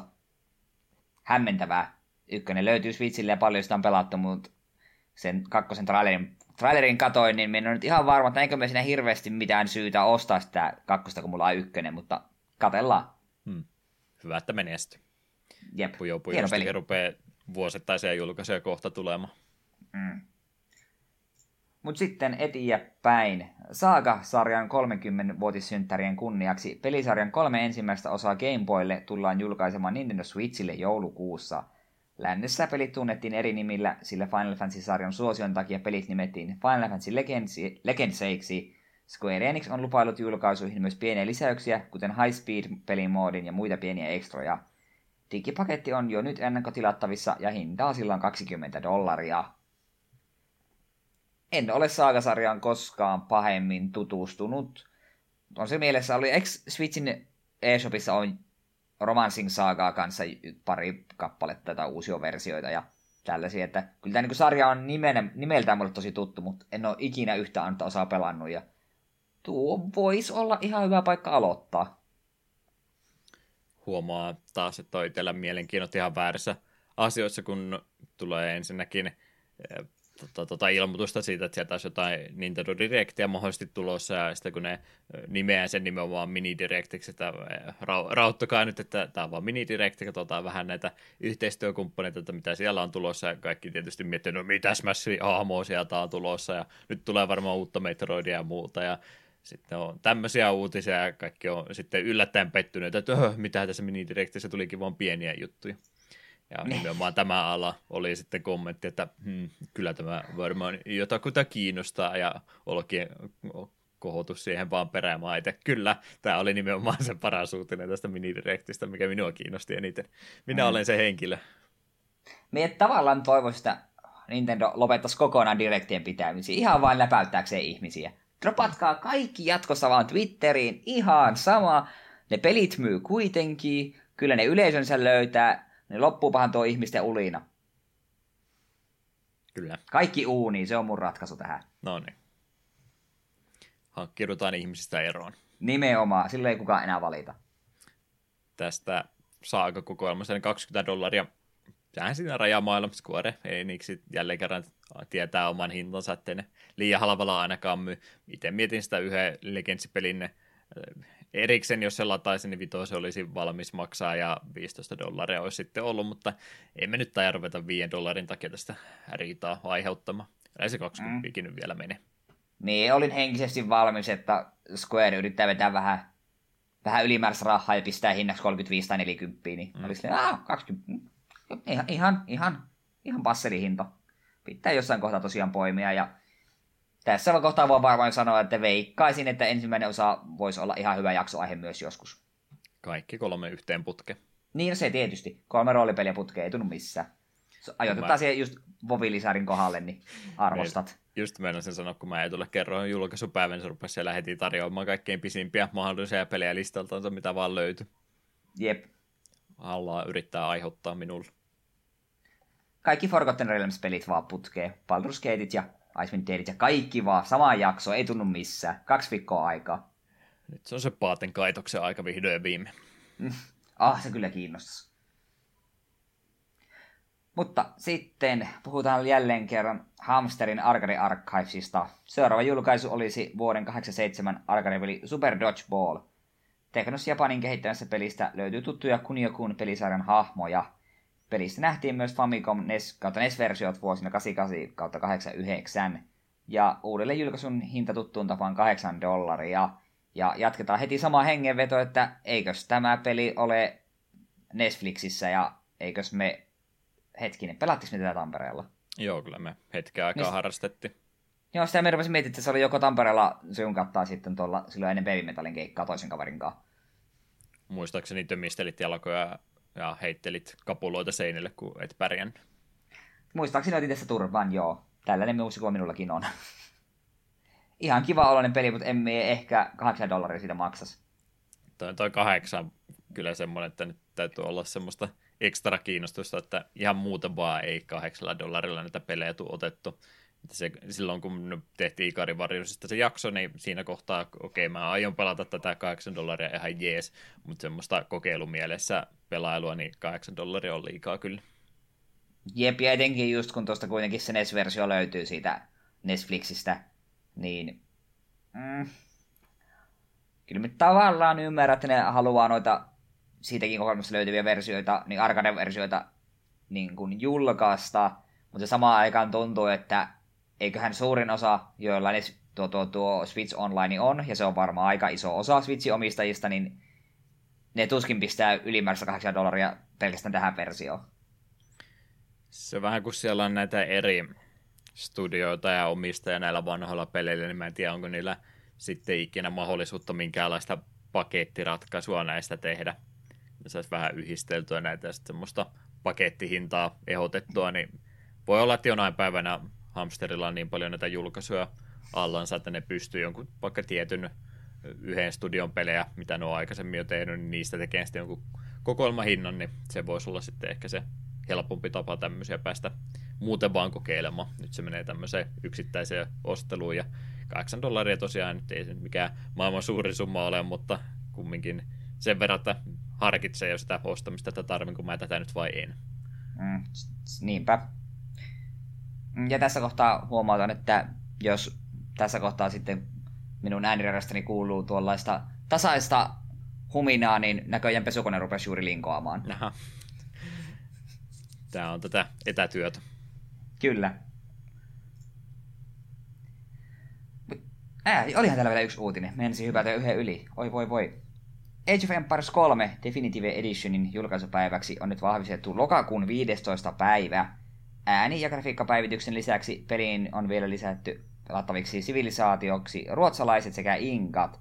Microsoft Storen ja Steamin kautta jaeltavalla pelillä on hinta 20 euroa. Ja eihän tätä kukaan osta, jos siinä on ruotsalaiset, mutta ei suomalaisia. Aivan.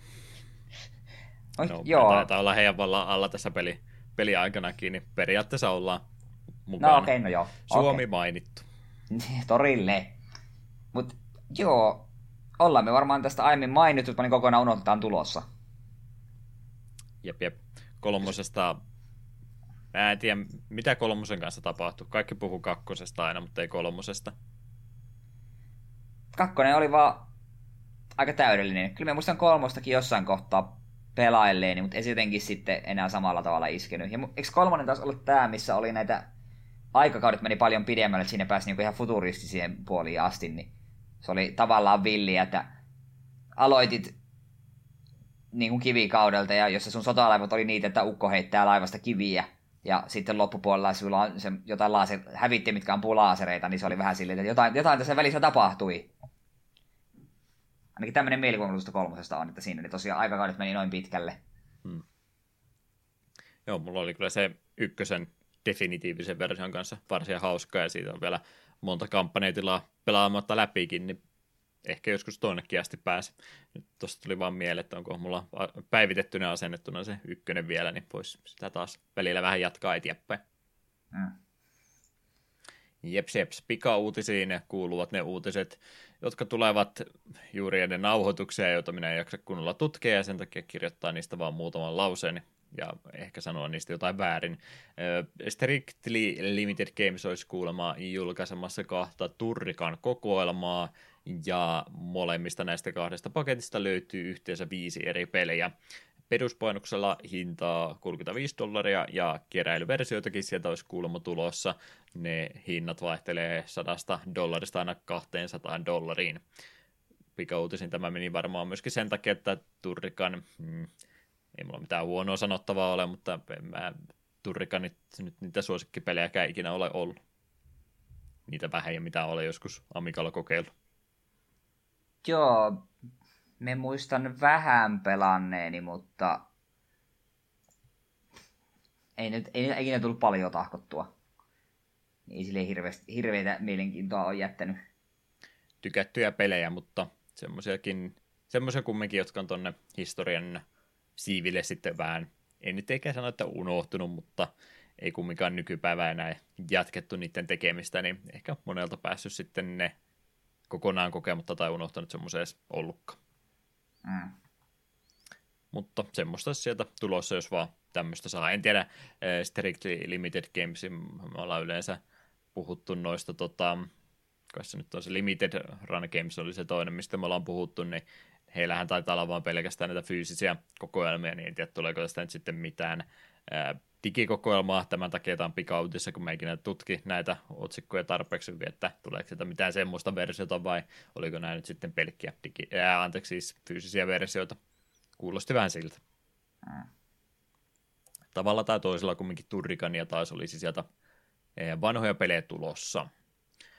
Romhackingiin en jälleenkään kertaa mitään isompaa romhackia löytänyt tällä kertaa, mutta kuin palettisvappeja ja jotain sensuroituja varioländiä ja tämmöistä, mitkä nyt ei niin paljon keskustelua varmaan aiheuta, niin skippasin sen osion, mutta fanikäännöksiä siellä onneksi muutama kappale oli ja niistä Eetu ehkä voisi muutaman sanan sanoakin.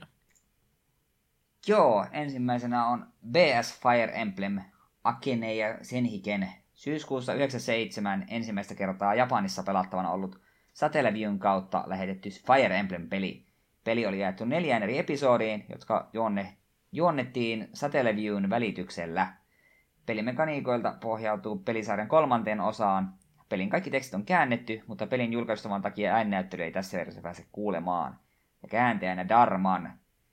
Ja DSL julkaisi vuonna 2010 New Mystery of Emblem, jonka Extroissa löytyy remake näistä neljästä episodista. Tämä on aika hämmentävä tapaus, sanoisinko suorastaan. Hmm. Eniten huomiota tässä viime aikoina herättänyt fanikäännösprojekti muutenkin. Siellä on aika, aika paljon työtä koko viime vuosikymmenenkin tehty nimenomaan näiden Fire Emblem-pelien kääntämiseksi, jota jos sitten länsimaissa aikaisemmin saatu. Eipä tuossa, vaikka nyt jääkin toki tämä live-striimauspuoli ja juontamisjutut kokonaan pois, niin kyllä se nyt tietysti sitten niistä huolimattakin on ihan oikea peli taustalla, ehkä vähän pienemmissä palasissa kuin mikä kokonainen Fire Emblem-peli olisi, mutta siitä huolimatta niin hyvä, että tämmöinenkin saatiin. Mm. Mulla jäi vähän Fire Emblemit kesken. Ehkä mä se joskus loppuun pelaan. Kannattaa. Hyvä peli. Sitten Eggerland Meikyu no Fukatsu, eli Eggerland Revival of the Labyrinth, Hala Laboratorin vuonna 1988 kehittämä Famicom-peli, jonka pohjalta tehtiin ensimmäinen Adventures of Lolo-peli. Länsimaissa julkaisussa oli tehty muutamia muutoksia peliin. Maailmankartan sijaan kentät oli laitettu lineaariseen järjestykseen ja pelin lopussa tavattavat neljä jumalaa sekä loppuasus leikattiin Japanin ulkopuolelle julkaisussa versiosta pois. Käännösryhmässä mukana Kapo, Poko ja mm, f Chille. Enpäs tiennyt, että... F, FC and Chill, mutta ihan sama. No ihan, ei ole niin justis.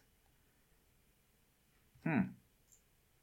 Hämmentävää. En tiennytkään, että on ollut jotain tällaisia, tai että, että niin kuin, niin kuin, tuo, tuo, tuo alkuperäinen versio Lolosta on ollut tällainen. Olemmeko kokeneet Lolon väärin? Tai unohtaa kaikki, mitä Lolosta tiedän, ja pelata kaikki uudestaan japaniksi.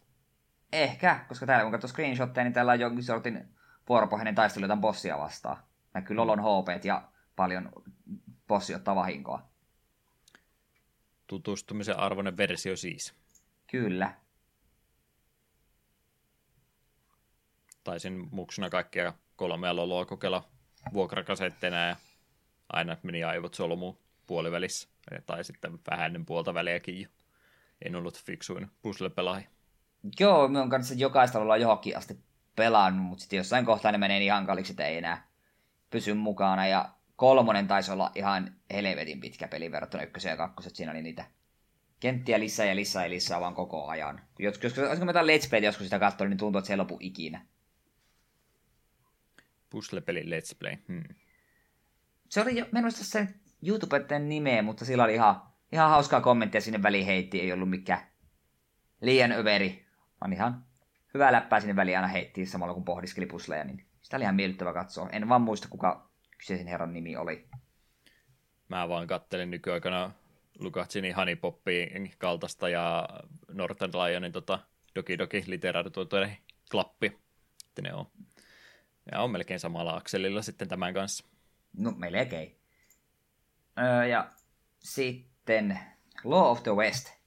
Tosen kehittämä ja Pony Canyonin julkaisema Famicom-portaus vuodelta 87. Pelin alkuperäinen versio on Akkoladen kehittämä ja se julkaistiin C64 ja Apple 2 vuonna 85.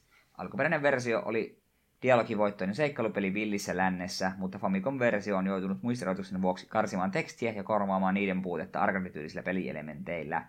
Käännöstiimissä Pluvius ja Adam Miller.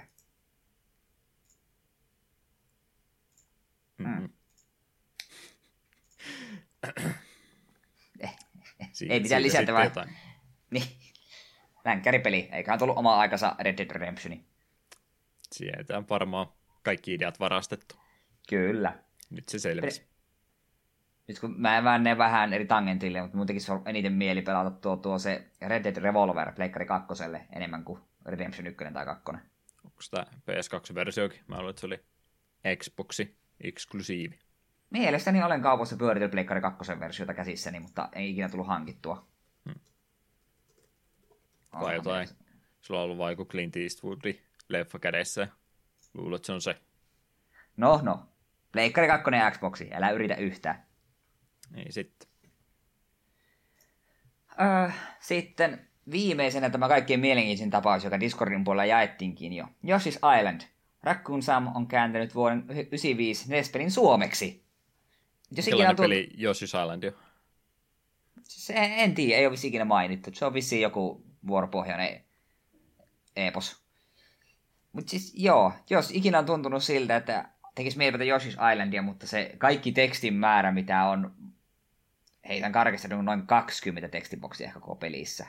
On, okei, okay, on niitä enemmän, mutta kuitenkin suhteellisen vähän määrä. Jos on tuntunut, että se tekstimäärä on liikaa, että ei englannin, englannissa pysy mukana, niin nyt voitte pelata se suomeksi. Antaa mennä. Mitä me noita, noita screenshotteja katoin, niin ihan, ihan pätevältä vaikutti. Tietääpähän, mistä on pelissä kyse. Kyllä. Mä voisin Kyllä olla tästä äärimmäisen sarkastinen tämän käännösprojektin takia, mutta mä, mä otan toisen linjan. Tämä on ihan hyvä. Tämä on hyvä, että tämmöistäkin tehdään. Se on, oh. Rakkuun Sam on saanut hyvää kääntö, käännöskokemusta nyt ja suomen kielen osaa, niin miksipä ei. Tämä johtaa vain entistä parempia asioihin. Mm, tämä on tähän hauska sillä, että onhan noita suomennettuja ja muutamia. Chrono Trigger, Final Fantasy 6 ja Tales of Fantasia tulee äkkiseltä ainakin mieleen, niin on sehän kiva, että tässä välillä jotain vähän pienempääkin. se ei välttämättä se, onko tämä ilkeästi sanottu itse käännöstyöstä, työstä, että se nyt ei ole se välttämättömyys ehkä se, että saadaan se vihdoin viimein suomeksi, mutta se, että joku käyttää aikaa siihen opetteluun, että miten se käännetään suomeksi, niin mun mielestä se on jo hyvä asia pelkästään. Mm, totta.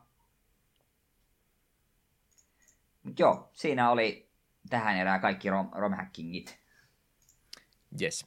Se taitaa olla koko segmenttikin sitten siinä. On tuossa yllättävän paljon ö, uutisia vähän vanhempaankin ne pelipuoleen painottuvaa semmoista viime aikoina ollut, että rupeaa tämä kuivakausi pikkuhiljaa päättymään, ja toki ne syksyllä aina toi pelipuolikin aktivoituu sitten enemmän. Siellä on tämä Monster Boyta, sieltä taisi semmoista olla uut, äh, uutta tulossa esimerkiksi, että on siellä aika montaa tämmöistä vanhaa pelisarjaa kerrottu, että nyt olisi jatkoa saamassa, mutta ne nyt ei ihan meidän tänne tota osastolle mene, niin en nyt niitä ruvennut se enempää mainitsemaan. Se taisi se Battletoadsikin uusi peli tulla, ja en ole pitkään aikaan nähnyt peliä, joka on saanut niin tota, moni, monen kirjavaa palautetta. Joidenkin mielestä se on aivan kamalaa tuupaa, ja jotkut on sanonut, että tämä oli Battletoadsin arvoinen jatko-osa ja todella hyvä beatmappi, niin en tiedä itsekään mitä ajatella.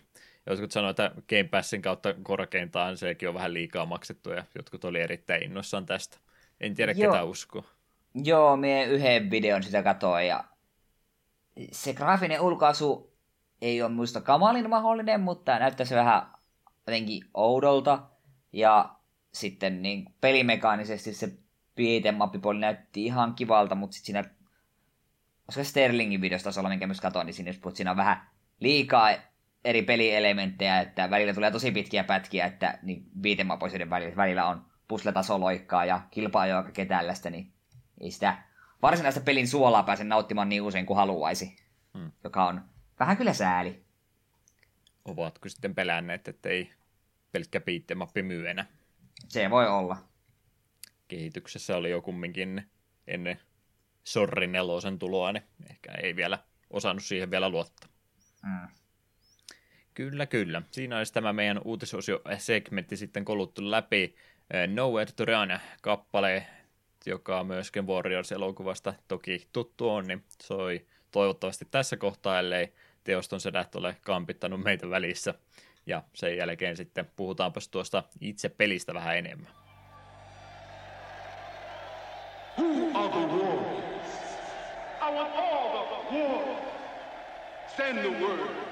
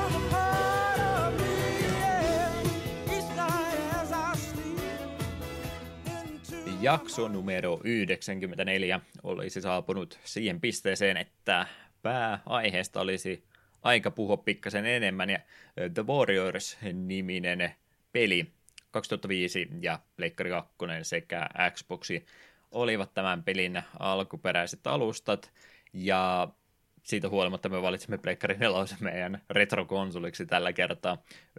Tämmöinen uudelleen julkaisu tuosta pelistä oli tässä jokunen vuosi sitten tullut, ja ajateltiin nyt sitten sitä mieluumminkin pelata tällä kertaa. Yleensä suositaan aitoa alkuperäistä versiota, mutta tämä oli nyt meillä helpommin eh, pelattavissa ilman eh, mitään laittomuuksia, ei me semmoista ikinä olla harrastettu, niin sen takia, sen takia valkattiin tuo Pleikkari 4-versio. Vähän upscalattu versio alkuperäisestä, mutta muuten se on aika lailla vaan uudelleen julkaisu sitten modernimmalla alustalla, ettei se isompia muutoksia ole tällä kertaa. Ei ole todellakaan mistään remake-versiosta kyse.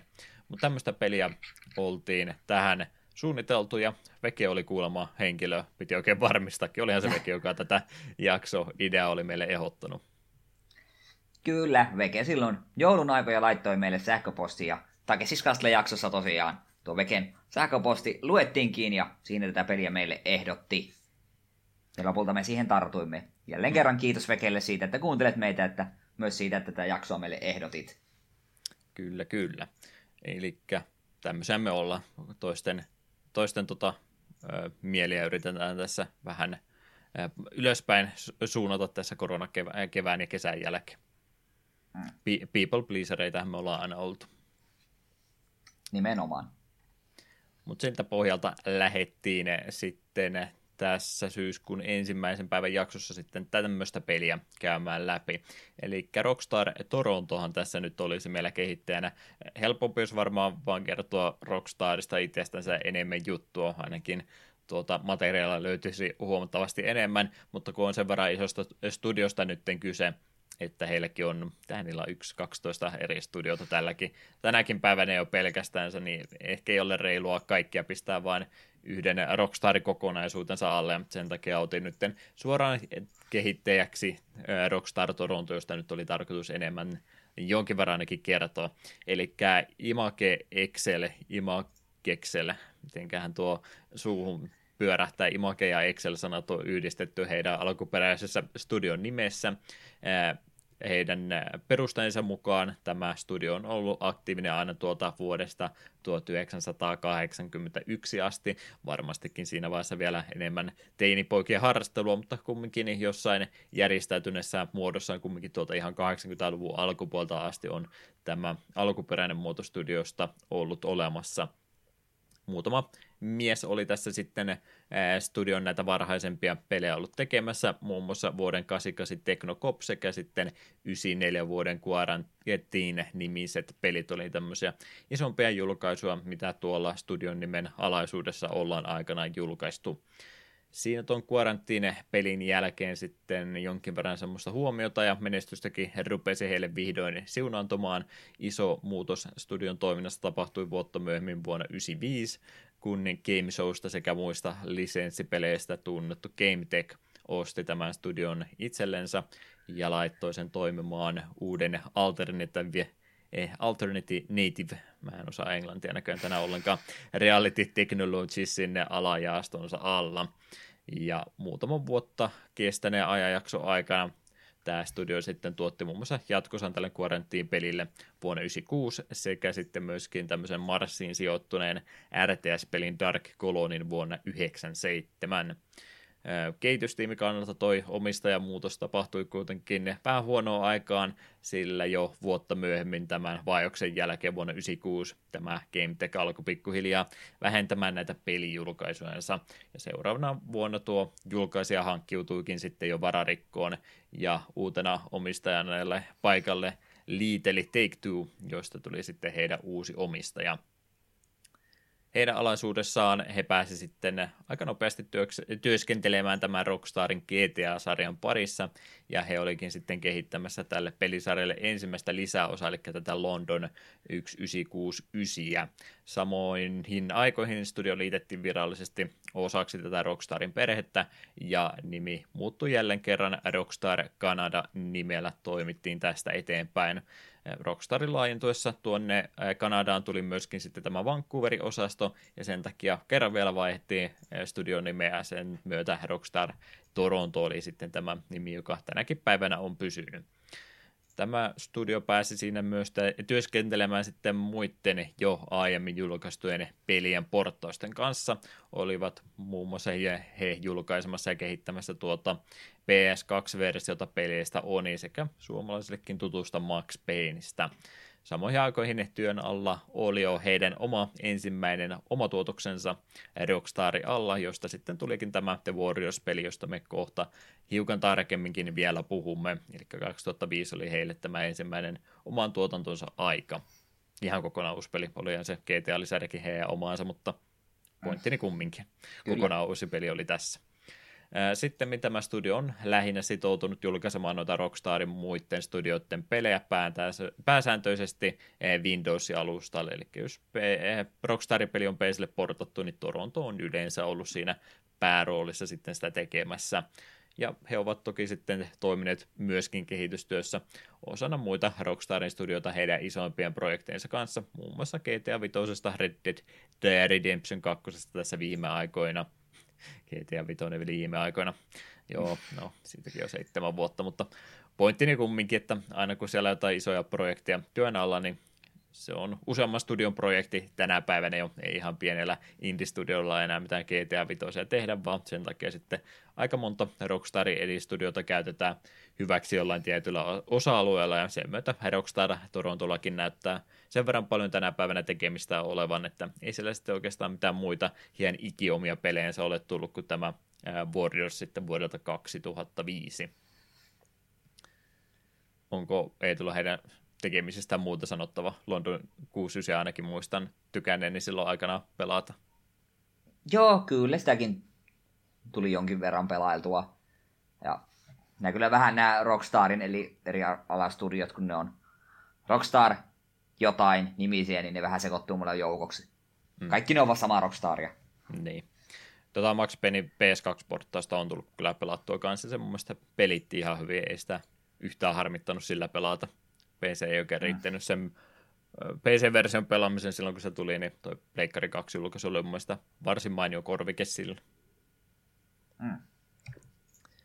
Yes. Rockstar Games tosi Toki tässä sitten on ollut se julkaisijan roolissa, ja julkaisu siis tapahtui näille alustoille, jotka tuossa ohi menne mainitsinkin, eli Pleikkari 2 ja Xbox-versiot julkaistiin tästä pelistä ensiksi.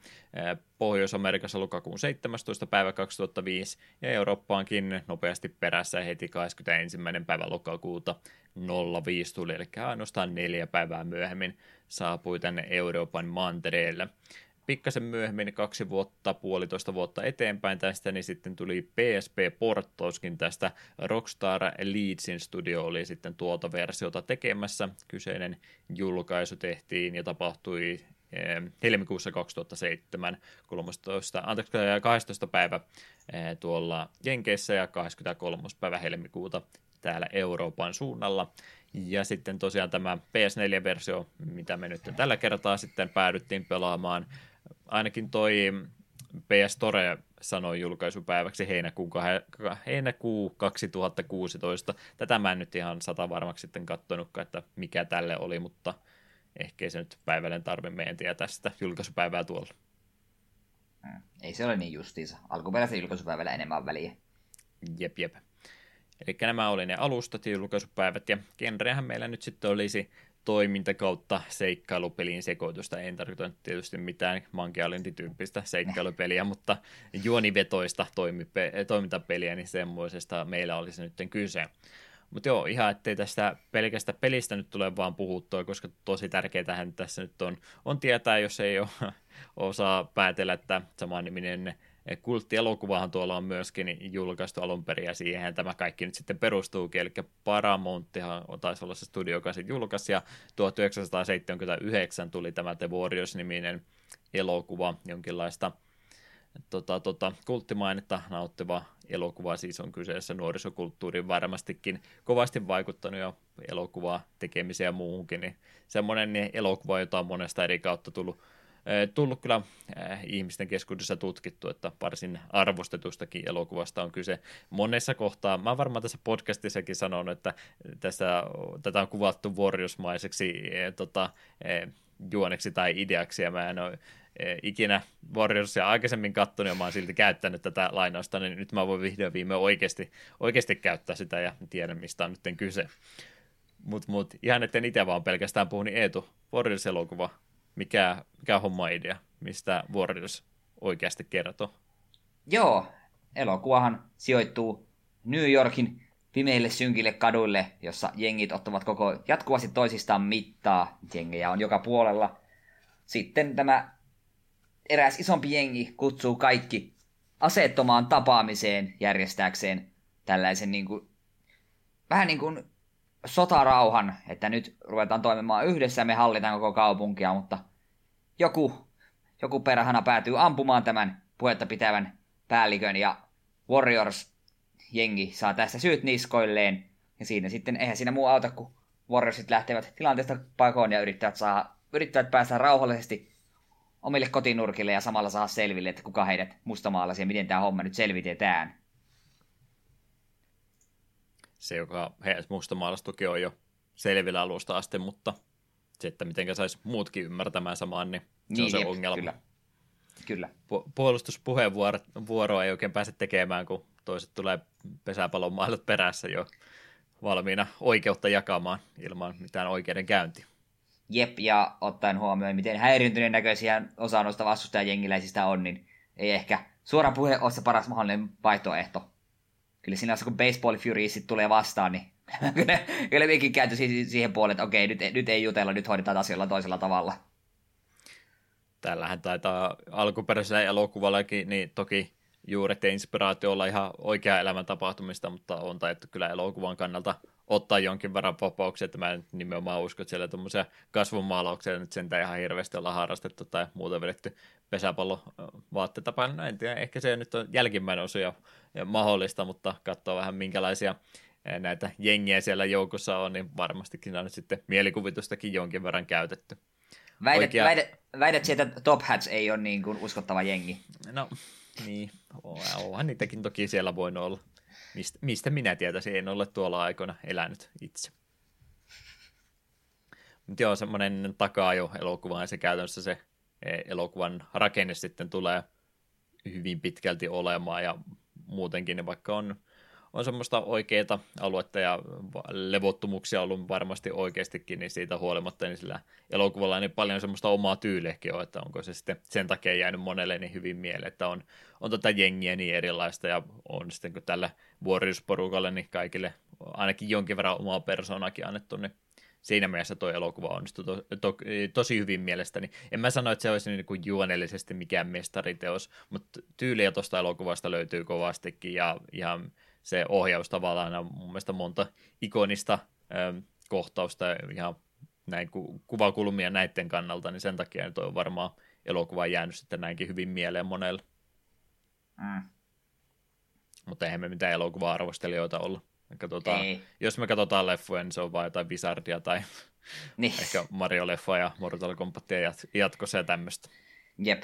Se tosiaan me leffan tuossa pari päivää sitten, silleen sä laitoin pyörimään siinä samalla vähän Xenobladeissa hoideli sidequestia, että et, johon, siihen ei tarvitse paljon keskittyä, niin pystyy leffan keskittymään enemmän, niin ihan, ihan mukin menevä, ei ehkä semmonen, mitä aion jatkossa uudelleen katsoa, mutta ei minun vituttanut sitä kattoessa. Hmm. Nyt on yleissivistys kumminkin parantunut, kun sen voi kehua katsoneensa. Jep. Kyllä, kyllä. Se oli tärkeää hoitaa alta pois, tiedetään nyt, että minkä pohjalta tämä elo, tai siis peli on nyt tehty ei ole tietenkään kun 26 vuotta elokuvan jälkeen, niin se ei ole suoraan sen markkinointiin tarkoitettu peli, mutta jonkinlaista lisenssipelistä meidän on varmaan pakko tässä kumminkin puhua. Mm. Joo, tosiaan tämä peli, peli on siinä mielessä erikoinen tapaus, että tämä pelin juonihan alkaa, oliko se 60 päivää ennen elokuvan tapahtumia, eli Warriors jengi saa vähän uutta verta. Graffititaita Rembrandt liittyy joukkoon ja siinä sitten vähän jo taustalla puhutaan, että tällainen kokoontuminen olisi tulossa, mutta sitä ennen totta kai useampi jengi käy vähän hyppimään Warriorsin silmille, niin siinähän sitten pitää käydä vähän oikeutta jakamassa ja vasta ihan parin viimeisen chapterin aikana hoidetaan nuo varsinaiset pelin tapahtumat, ei pelin, kun siis elokuvan tapahtumat. Se oli siinä mielessä jännä, kun me aloin tätä peliä pelaamaan mm, sille hyvissä ajoin jo ennen leffan kattomista, niin me mietinkin sinne ekojen missioneiden aikana, että missähän kohta, että aika paljon, että minkähän verran tästä on niin täytettä, että me en oikein jaksa uskoa, että kaikkia näitä kohtauksia on elokuvassa, niin ei niitä mitään ollut elokuvassa, kun ne tapahtui ennen sitä. Hmm. Ja sitten kun se ymmärsi, niin tajusi, että tässä nyt ei varsinaisesti täytteestä edes kehtaakaan puhua, että tämä on tota, onko nämä harvinainen tapa tehdä tämä asia vai ei, mutta yleensä mitä on lisenssipelejä pelannut matkan varrella, silloin kun niitä oikeasti vielä tulikin kaikki nämä, nämä Sormusten herrat ja Harry Potterit ja ties mitä muuta on tullut Disney-lisenssipelejä tämmöistä matkan varrella koettua, niin kyllähän ne on aika uskollisia yrittänyt olla niille elokuville, että ne on katsonut se elokuva ja sitten miettinyt se elokuvan puitteissa, että miten tästä saadaan pelimekaanikkoja tehtyä ja kokonainen peli tehtyä, niin tässä nyt on otettu ihan kunnollista, että okei, se on se leffa siellä lopussa, se on meillä se lähtökohta, minkä ympärille me se peli rakennetaan, mutta tosi paljon tämä laajentaa nyt sitten se elokuva ulkopuolellekin, ja tykkään kyllä ihan näistä lähtökohdistakin jo, että lähdetään laajentamaan sitä, mitä elokuvassa jo on kerrottu, eikä vaan tehdä peliä elokuvasta. Sepä saa antaa hahmoille vähän enemmän taustaa ja niihin kerkee. Ne näkee sitten elokuvassa vähän eri tavalla, kun on päässyt niin kuin näkemään tapahtumia ennen. Ja ääninäyttelyäkin oli kaikki alkuperäiset tyypit mukana, niin sehän tuntui oikein passelilta. Melkein kaikki. Osa oli jo ilmeisesti kuollut ennen kuin ah, okay, joo. Peli, peli oli tullut. Ei ihan kaikki, mutta aika monta samaa ääninäyttelijäkin siellä vielä on. On sitten saatu tätä peliä varten toki ihmiselläkin ääni muuttuu fanetessa, että pieniä eroavaisuuksia voi ehkä alkuperäisiä olla, mutta eipä se itse haitannut. Enkä mä sellainen itse edes tajunnutkaan, kun vasta myöhemmin sen leffan katoin tätä peliä jo jonkin verran pelatessa, niin ei se olisi välttämättä mielestä vaatinut sitä alkuperäisiä ääninäyttelijöitä, mutta ihan hienoa, että hekin on tähän sitten mukaan saatu. Mm. Kyllä, kyllä. Tämmöisestä lähtökoodista lähtee Warriorsin peli sitten liikenteeseen, ja mietin tuossa, että mikä se paras tapa nyt sitten on tätä peliä lähteä kuvailemaan, niin ihan peruspelimekaniikan kautta oli mulla ajatus, että hyökätäänpä sieltä sitten kiinni. Mikä on se lihaisa osuus tästä pelistä? No kyllähän se on. Kun on 3D-brawler turpaa mätkintä. Tämä kolmannen persoonan mätkintähän tässä sulla on hyvin paljon, ja kun vastajengiläisiä tulee vastaan, niin eniten kanssa neuvotella, vaan niitä vedetään turpaan. Sulla on hyvin perinteisesti nopea lyönti, voimakas lyönti ja sitten sulla on heittoja ja kaikkia muita pieniä kikkoja. Hmm. Ei ole mikään että nyt todellakaan, tai Devil May Cry, missä pitää hirveästi kompottaa asioita, että huomattavasti suoraviivaisempi brawleri on tässä nyt kyseessä, että nopea lyönti voittaa voimakkaan lyönniä tällä tavalla ja otettakin täytyy vähän miettiä, miten stamina-mittarin kanssa on ollepe ja muuta, että siinä on semmoista tietynlaista syvällisyyttä, mutta kyllä tämä on kumminkin PS2-brawleri nimenomaan, että tähän aikaan vastaavanlaista toimintapeliä oli enemmänkin, niin, niin ei niissä nyt mitään mahottoman vaikeita ole, että kaikki kompot, mitä sä tässä opettelet, niin ne on luokkaa 4-4X, muuta, muutamaa painallusta, että tämä nyt ei ole mikään peli, mitä sun täytyy opetella eh, sisäistämään joka ikinen hahmo erikseen, että sä pystyt edes läpäisemään tätä peliä, vaan hyvin semmoinen intuitiivinen tota, tota, järjestys näillä kaikilla toiminnoilla, että ihan semmoisella puolen tunnin pelaamisella, niin oli jo aika lailla sisäistetty kaikki, mitä sä noilla hahmolla pystyt tekemään. Joku ehkä kaipaisi, että Brawlerin pitäisi tänä päivänä olla jo enemmänkin, mutta tämä ihan mukavaa tuulahdusta tuolta Pleikkari 2 aikakaudelta, että ollaan hypätty visuaalisessa annissa iso askel Pleikkari 1 jälkeen eteenpäin. Teillä pelimekaniikallisesti niin nyt niin paljon ole tästä vielä kehittynyt, eikä se tarvikaan. Mun mielestä ihan hauskaa pelata tämmöistä vähän simppelimpää aina silloin tällä. Joo, minulle tuli tästä vähän pelatessa mieleen, että tämä on vähän kuin joku Jakusan esiosa. Hmm. Sillä niin kuin joku ajattelee, että tähän pitäisi joku UFC-pelimoottori laittaa päälle, että tässä täytyisi olla joku alasvienit erikseen ja sitten grapplingin systeemit, että mä pystyn oikeaoppisesti nujartamaan vastusta, niin ei, ei mitään. Lyö päähän tuossa neljä, lyö päähän nopsa, se on ihan jees. Ei mitään, se, mitään muuta tarvitse ruveta tekemään. Mutta tämmöisiä isoja jengitappeluita tässä tulee, eli ei ole, ei ole todellakaan mikään yksi vastaan yksi UFC-meininki tässä nyt menossa, vaan jengitappelu, jotain kahdeksan vastaan kahdeksan meininkiä saattaa sinne yhtä aikaa olla sitten ruudulla pyörimässä ja vähän otetaan pesäpallomailla sieltä kaveriksi tai muuta lyömään asetta. Ei tässä nyt rupea ruumioisia tai muuta lentelee, että ihan semmoista nyrkit ojossa tappelua vähän nuorison välillä, niin selvitellään kinastelua, niin se on se meininki, mikä tässä ja aika kaoottistahan se välillä tuntuu olevan, että enimmäkseen sä aina lukitset sieltä yhden vihollisen kerralla ja koetat sillä yksi kerrallaan tehdä, mutta eihän tuommoisessa katutappelussa mitään sääntöjä ole, niin välillä sieltä saattaa sitten roskista lentää jostain kamera ulkopuolta niskaa ja muita ulkopuolisia hyödykkeitä, että aika, aika kaoottistahan tuo tappelu tässä tuntuu olevan. Mm, mutta se on samaan aikaan muista ihan mukavan tyydyttävä, etenkin kun sä saat vastustajengiläistä kiinni ja heivaat sen voimalla kahta muuta jengiläistä päin, niin kyllä se aina hyvältä tuntuu.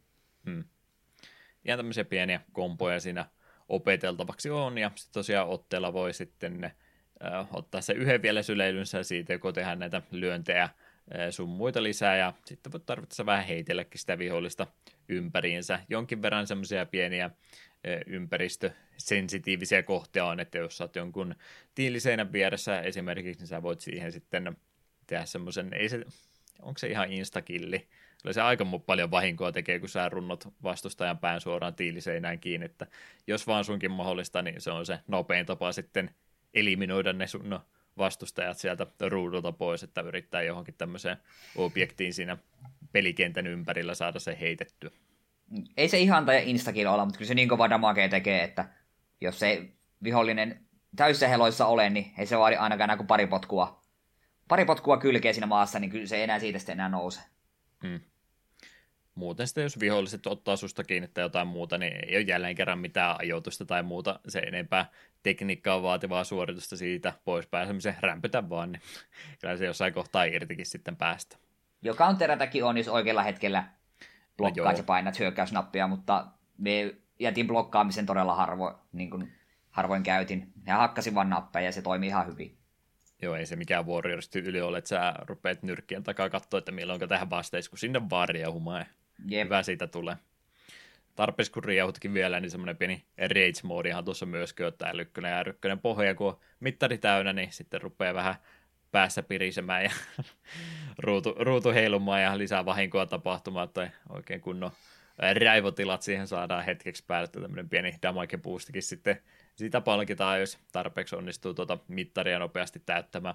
Tässä taitaa olla semmoista pientä arvostelusysteemiä pelin puolesta, että jos sä e, e, komeita komboja teet nimenomaan näitä tämmöisiä ympäristöä e, kannalta tekee niitä sensitiivisiä juttuja, että nopeasti viholliset ottaa alas tällainen, niin tässä taisi olla se pisteytyssysteemi olemassa kyllä pelin puolesta, mikä vaaditaan, jos haluat pelissä kaikki sivutehtävät ja tämmöiset tehdä. Monessa kampanjatehtävässä on, että tavoita tämmöinen highscore-pistemäärä ja ihan semmoisella tavallisella tehokkaalla pelaamisella sitä ei välttämättä saa, mutta en mä itse ainakaan koskaan nimenomaan yrittänyt mitään tyylikkäitä kompoja tai tämmöisiä ruveta tekemään, että se oli se highscore-systeemi tässä niin itselle ihan semmoinen ohitettu juttu. Joo, sen verran me jälkikäteen käteen katsoin, että ne highscoret vaikutti siihen, mitä siellä sait siihen Rumble Modea, mo, mo, ja ilmeisesti niitä flashback-episodeja sai kanssa avattua pistemäärillä. Että niitä tuleeko normaalisti, tai sitten jos itse haluat vähän vielä panostaa, niin pystyy sitä highscoreakin tässä tavoittelemaan, mutta ei se nyt mun mielestä mikään päätavoite tässä todellakaan ole. Hmm. Stamina-mittarihan tuossa pelissä sitten myöskin oli. Vaikuttaako se oikeastaan mihinkään muuhun kuin siihen, että pystytkö vihollista otteen ottamaan? Tuo oli tuo koko stamina-mittari juttu vähän semmoinen, Mielestäni olisi ehkä peli pärjännyt ilmankin tuota. Muutenkin on aika suoraviivainen, simppeli eh, tämmöinen brawleri, niin toi stamina-mittari tuntui vähän semmoiselta ekstra lisäykseltä. Joo, aika harvoin sitä edes muistita se on olemassa en, jos koko ajan olisi ollut vihollisia heittänyt, niin sille ehkä olisi ollut väliä. Ja musta se oli muutenkin tosi ärsyttävästi, kun sun hahmon HP-mittari on semmoinen niin ympyrä sun hahmon jalkojen ympärillä ja sitten siinä sisäympyrässä sit se harmaa stamina-mittari, niin sitä oli vähän hankala edes katsoa, että paljon sitä jäljellä oli. Hmm.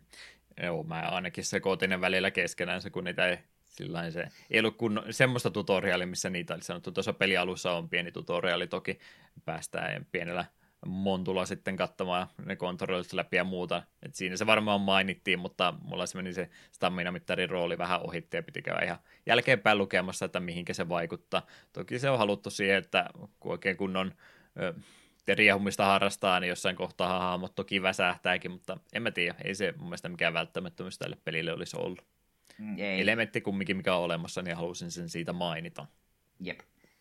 Tämmöistä tappelua, meininkiä valtaosa tästä pelistä toki on. Siinä itse tietysti jokaisessa tehtävässä tai mikä tämä konteksti onkaan nyt, missä tämä pelitilanne tapahtuu, niin ohjastat itse aina yhtä hahmoa kerrallaan ja se on aina käytännössä se hahmo, jota sä ohjastat, niin se on sen tila- siinä tilanteessa se johtaja sille jengille ja sä pystyt siinä sitten R2 kautta semmoisia simppeleitä komentojakin antamaan sille tekoälylle, että ne kyllä tekee aika hyvin ilman mitään eritois, erityispyyntöjäkin, justiin sitä, mitä niille pitää tehdä, mutta tarvittaessa sieltä pystyy pikkasen komentoja ottaa meihin ja käskeä ja aiheuttaa, niin ne rupeaa vähän ympäristöäkin siinä samalla tuhoamaan, mikä ihan välillä tietyissä tehtävissä hyvä, kun nimenomaan se ympäristövahingon aiheuttaminen on se, mihinkä pitää panostaa, niin hyvä, että senkin pystyy sieltä komentaa, tai sitten nimenomaan kehottaa keskittymään niihin vihollisjengiläisten nuijimiseen, että tämmöisiä simppeleitä komentoja sieltä löytyy.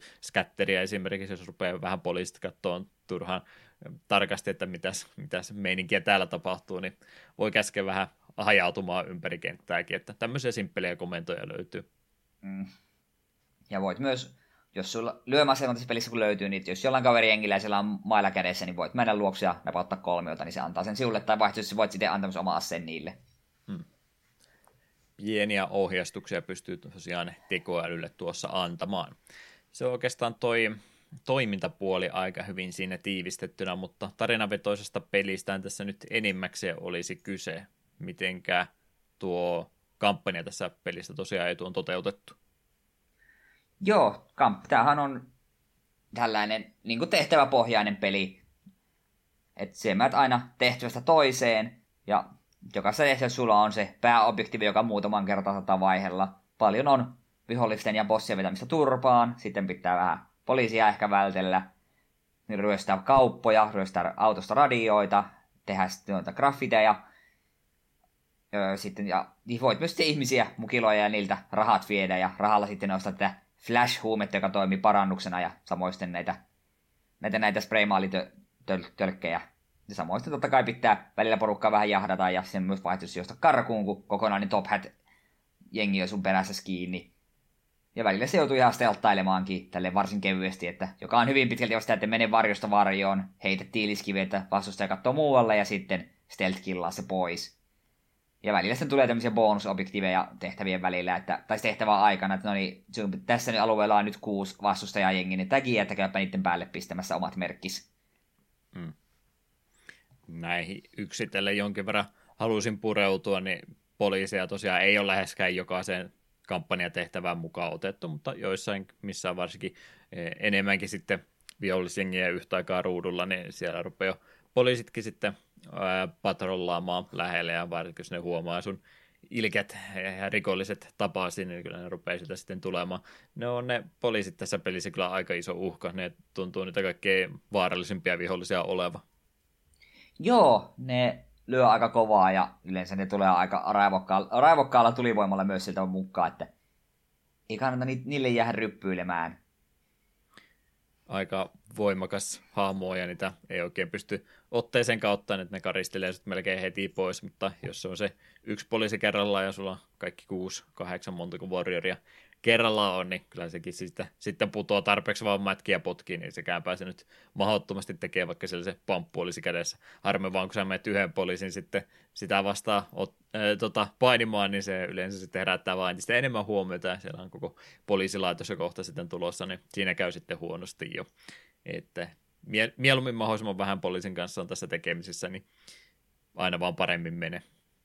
Jep, ja semmoinen, mikä oli hauska yksityiskohta, että jos se kadulla nappaat siviilin, ryöstät siltä rahat, niin joku silminnäkijä saattaa juosta poliisin luokse ja kertomaan, että apua, apua, tuolla on ikäviä jengiläisiä tekemässä rikoksia. Niin se on se hauska yksityiskohta silleen, että se käy ihan järkeenkin. Että jos siellä ruvetaan keskellä katua ihmispalvelussa porukkaa ryöstämään, niin kyllä sieltä joku menee poliisille sitä kertomaan. Joo, kaikki ongelmat tässä ratkaistaan kumminkin nyrkkeä heiluttamalla, että jos joku meinaa kannella, niin ei sitten joutuu sitäkin vähän huitoa, ja sitten kun toinen näkee, ja tilanne vaan eskaloituu tästä näin, että diplomati, eh, diplomaattisia ratkaisuja tässä ei valitettavasti pääse oikein harrastamaan. Jep. Kyllä, kyllä. Se, jos sieltä poliisin saa kumminkin kumoon, niin sähän saat sieltä sitten noita, tota, tota, sitä saa ainakin avaimia käsirautoihin, mitkä auttaa jonkin verran, mutta mun mielestä poliisilta saa ainakin joissain tehtävissä ihan käsirautojakin sitten erikseen, että niillä pystyy, pystyy sitten itsekin käyttämään. Nämä taitaa olla vasta siellä ihan loppupäässä peliä sitten, että ne ei yleensä tule. Muuten mitä nuo poliisit tekee, kun ne rupeaa niitä sun muita jäseniä mukiloimaan, jos ne saa kiinni, nehän heittää ne sitten maihin ja käsirautoihin tosiaan, että se ei nyt ole vielä näille sun toisille jäsenille mikään lopullinen isku, että sä pystyt käymään vielä sieltä vapauttamassa. Tulee nopsa minipelit älykköstä ja ärykköstä. Pitää vuorotelle rämpyttää, niin se sitten aukeaa kyllä ne käsilukotkin siitä. Mutta jos siinä on oikein isompi kaos ympärillä, niin se voi olla vähän vaikea löytää sellaista hetkeä, kun siellä joku toinen poliisi on sitten pamppua heiluttamassa sun niskaan, niin se ei välttämättä onnistukaan. Jep. Ja voisi tässä kohtaa tosiaan mainita, tässähän noille, tai nopeasti tuosta taittinkin mainita, että kun kaikilla näillä warrioreilla on omat statsinsa, jotkut on parempia käsirautoja avaamissa tällaisessa, niin en niitä ainakaan hirveitä eroa nähnyt, että oliko hahmo parempi noita, noita sivullisia ryöstämään vai ei. Että en, niin. nähnyt, en nähnyt suurta eroa. Niin kuin et sä sitä valintaa sinä itse pääset tekemään, että tässä niin, on tämä hahmo, niin se on hyvä muistaa, että jokaisella hahmolla on omat vahvuutensa ja tällainen, mutta ei se siihen sun pelaamistapaa juurikaan miten sitten loppupeleissä vaikuta. Vähän erinäköistä tota, kompoanimaatiota voi olla joukossa, niin pelillä on hyvä muistaa, että tähän meneekin potkimiseen vähän enemmän aikaa tällä hahmolla, niin jotain tämmöistä pientä, mutta muuten se nyt ei siihen sun pelitapaan vaikuta yhtään mitenkään. Jep. Joo, yleistä hämminkiähän tuossa tosiaan harrastetaan myöskin. Itse tuossa leffassahan niin toki me nyt ollaan vähän laitapolun ihmisten kanssa tekemisissä, mutta eihän sen leffassa oikeastaan mitään varastelua tai tämmöistä ollut, että se oli vaan niiden jengin kanssa yhteenottoa, niin se on ehkä vähän semmoista uutta tähän peliin, että okei, nyt tässä sitten joutuu vähän semmoista ryöstelyäkin harrastamaan. Yleensä se on siinä kontekstissa, että no kun tämä kato kilpailee jengin puolella ja se niiden suojeluksessa, niin ei me varasteta sen takia, että me sitä rahaa halutaan, vaan sen takia, että me aiheutetaan vahinkoa sille toiselle puolelle. Mutta me on tässä nyt vähän semmoista autoradion varastamista ja muutenkin meininkiä mukaan, että semmoista tyypillistä Rockstarille tuttua pelimekaniikkaa tästä kyllä toki löytyy. Mm. Ja siinä aika alkupuolella peliä tulee tämä Blackout-tehtävä, missä kaupungissa sammus valot lähtee, niin totta kai se hyödynnetään sille, että joka ikinen kauppa ja radio käyvää nappaamassa mukaan. Ikkunat mm. vaan paskaksi ja korut kantoo. Joo, pointti on se, että siellä tosiaan gengit hallitsee tätä tilaa, eikä poliisit varsinaisesti, että niille ei ihan resurssit kaiken riitä, niin siellä sitten vähän omalla luvalla näitä asioita ruvetaan kyllä tekemään. Mm. Ihan niin kuin yes. leffan, leffan alussa siinä puheessa ja samoin pelialussa – videossa sanotaan, että jokaista poliisia kohde on kolme jengiläistä, niin siitä voit laskea, että kummalla on ylivoima. Mm. Joo, eihän tuossa sillä rahalla nyt sitten loppupeleissä niin isoa merkitystä ole. Ainut nyt ainakin, mitä mulla tuossa ei ihan loppuasti peliä pelannut, niin ne, mitä rahalla pystyy tekemään, niin nimenomaan sitä Flashia ostaan. Ei, ei tullutkaan Flash-sarjakuvia sieltä, se tuli jotain ihan muuta. Olin erittäin pettynyt tästä vaihtokaupasta. Ja sitten tietysti spraymaalia pääsee hommaamaan lisää, niin ne taisi olla oikeastaan ne kaksi ainutta asiaa, mitä tuossa rahalla pystyy tekemään. Et Joo, en miekään muuta siinä mielessä, toi, niin, siinä mielessä toi peli ei sua edes kannusta siihen rahan varastamiseen se enempää, että jonkin verran sitä tarvii olla peli helpottamisen takia. Hyvä sitä flashia ainakin se yksi eh, latinkin siellä olla sulla varastossa, jos meinaa ruveta helti liian alas putoamaan, että se on tosi nopea parannus siinä, että siihen on hyvä olla pikkasen varaa, mutta eipä tässä muuten sillä rahalla niin merkitystä ole. Mm. Ja Flashissa olisi hyvä mainita se, että jos sä tulet kuolemaan, kun sulla on Flashia kuitenkin mukana, niin joku kaverijengiläinen, jos ne on pystyssä, niin voivat tulla ja se sun omalla Flashilla herättää sut henkiin. Se oli ihan kiva huomata Chatterbox bossi vaan tappelussa. Oho, unohin käyttää tuo, mutta ei se mitään. Kaveri tulee auttamaan pystyyn. Hmm vihdoin ja viimein pääsee sitä dilemmasta, että käytänkö mä tämän potionin vai en, ja jos mä käytän sen, niin sitten mä vaan totean, että mä tarvinnutkaan sitä. Jep. Tässä voi, tässä voi vihdoin ja viimein jättää sen siihen ihan siihen viime hetkelle. Toki jos kaikki kaverit on kanssa kanveisissa, niin sitten se on vähän huonompi homma. Mites toi täkääminen sulta onnistui? Tattia heiluttamalla löydetään sieltä seinältä sopiva paikka, minkä ruvetaan omaa W-kirjanta laittamaan, niin se oli tosiaan Tatila ohjastettiin ja se oli siinä. Tähän on jo. melkein kuin Jet Set Radio-meininki. Joo, se hyvin yksinkertaisesti näytti, että teet tämä kuvio ja sitten se Tatila sen piirsit. Ja aina kun vedit viivasta yli, niin sitten se kulutti vähän sitä, kulutti sitä, sitä maalia turhaa ja siinä meinas välillä tölkit loppu kesken. Se oli ihan kiva lisähomma, mutta sitten tässä oli alkupuolella oli tämä tehtävä, just missä oli se kisa, ihme grafittikisa, että kuka jengi saa eniten grafitteja tehtyä, niin siinä mennessä mennä hermot. Ai jaa, se oli mun suosikkitehtävä koko pelissä. No, se on ihan helvetin ärsyttävää se takien tekeminen sille, etenkin kun siinä oli vielä kiire. Ja etenkin kun me alkuun vielä yritin tehdä se silleen, että hei, me hakkaa kaikki vaan maihin, niin sitten me on automaattinen voittaja. Ei onnistunut, me on kerännyt pitää neljä jengiä maissa, sillä yksi perkele kerkesi tehdä täkeä sillä väliin. Sen takia se oli mun niin hyvin suunniteltu tehtävä, eikö ne piti se tasapaino niiden kahden välillä löytää. No sit siis se lopulta mun voittava yritys oli vaan se, että aina vaan jo käy, tein täkin, juoksin maalille, tein tämäkin, juoksin maalille ja sille me voit ihan kirkkaasti. Ja me unohin kokonaan sen tappelupuolen siitä, niin sitten se oli ihan läpihuuto juttu. Mm. jengilä, jengiläiset hoiti sitten sen hä, muiden häirinnän. Kyllä, kyllä. Joo, semmoinen pieni lisähän tuo tuohon, mutta se oikeastaan koko peli on sitten rakennettu sen ympärille, että tässä on niin monta eri tämmöistä pientä, pientä ideaa tähän peliin laitettu, mikä pitää se jatkuvasti tuoreena, että pieniä pelielementtejä otetaan mukaan, mitkä nyt teille tällainen, kun rupeat kertomaan, että no, on täkääminen, siinä pitää tattia liikuttaa viiva pitkin, niin ei se nyt mikään hi- iso ja hieno asia ole, mutta se ynnää kaikkeen muuhun, niin tämmöisiä pieniä kivoja yksityiskohteita tästä pelistä löytyy, niin tykkään kyllä. Toki tässä täkäämisessä tuli sitten itselle heti samaan tien se tilanne vastaan, kun mä mietin, miten mä haluan tätä peliä pelata, niin mä ajattelin, että no tehdään nyt kaikki sivutehtävät, niin osaan puhua tästä pelistä mahdollisimman paljon. Sitten totean, että äh, hetkinen, mulla ei riitä spraymaali yhtään mihinkään, ja nyt mun pitäisi sitten joka ikiseltä vastaan tuli jota se kaksi dollaria kerrallaan yrittää saada, ja saa ostettua toisen spraypullon, ja hups, meni huti taas, ja Joo, siinä kohtaa mä totesin, että kun tätä spraymaalia ei ole tarpeeksi, niin en mä, en mä kyllä rupeakaan ihan kaikkia tekemään. Jos on pakko tehdä tätä sprayamista, niin okei, mutta en mä sitä muuten kyllä rupea sitten tekemään, ja sen myötä meni, että no nyt menee sitä käminen hutiin, mä en voi tehdä tätä tehtävää täydellisesti, niin en mä nyt sitten muutenkaan näitä sivuittuja niin panosta. Joo, itsellä oli sama, ja se on ää, aika, aika raivostuttava tosiaan, kun tulee vähän väliin. Mekin jokaisesta tätä tulla se, että hei, täkä, täkä kuusi tai neljä näitä, näitä vihollis, vihollismerkkejä, niin aina ihan, äh, mulla ei ole yhtään rahaa, ja no ei kai siinä auta muuta kuin näiltä sivulta sivullisilta pölliä pari dollaria, ja sitten kun se varastaminen tapahtuu, otat sen vastustajan otat, tai siis tuon siviilin otat niin kuin otteeseen, painat kolmiota, ja sitten sun pitää sellaista tatilla niin kuin löytää semmoinen herkkä kohta, siinä rupeaa mittaria täyttämään, ja sun pitää se oma mittari saada täytetty silleen, se vaihtelee se herkkä kohta, mihin suuntaan sun pitää tattia osoittaa, niin se täyttää ennen kuin vastustajan se mittari täyttyy. Jos vastustajan mittari täyttyy, niin se pääsee sun otteesta irti, etkä saa mitään. Ja minulla kyllä joka kerta kävi silleen, että kun olin rahat saanut, niin sitten me en ikinä muista, että missä snapista me päästään tämän tyypin rauhallisesti irti, niin lopputulos että me heitin vaan siviilinaisen seinään, että olehan nyt siinä. Mm. Ja sitten, sitten me rupesin kyseenalaista, että minkä takia me vaan hakkaa kaikkea, niin sitten kun on tajuttominen, ne ottaa rahaa niiden taskusta. Että lopputulos on kuitenkin se, että me heitän ne seinään. Mm. Joo, jotkut kentät nimenomaan, missä sitä jengitappelua enemmän eikä niitä siviiliä ollenkaan, niin yritän nyt ruveta siinä sitä sun spraymaalirahaa saamaan kesken jengitappelua ei oikein onnistukaan. Ja sama juttu, että sillä olisi voinut kesken tappelu ottaa rahaa, mutta nyt sitten kun mä oon nujertanut sen, niin jostain kumman syystä se ei vaan pudota sitä rahaa sen jälkeen. Että Jep, me, niin, se kyllä me ymmärrän sen pelimekaanisesti, että eihän kukaan ikinä varassa sun, sun tekisi sitä minipeliä, jos se voisi hakata vaan ne rahat sitä ihmistä ulos, mutta sitten se tuntuu tällainen oikean maailman ajatellen niin vähän typerältä, että mihin lienee hävisti. Ehkä se ihminen viimeisellä voimilla söi ne rahansa. Mm. Mahdollista kyllä.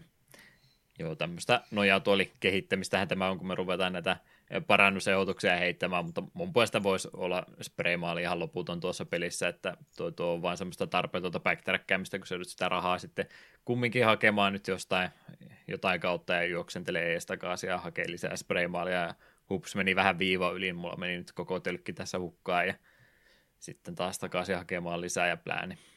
Se olisi voinut mun mielestä olla ihan vaan suora, suora pelkkä minipeli, että tai Rembrandtilla olisi ollut vaan taika spraypurkki, joka riittää kaikkialle.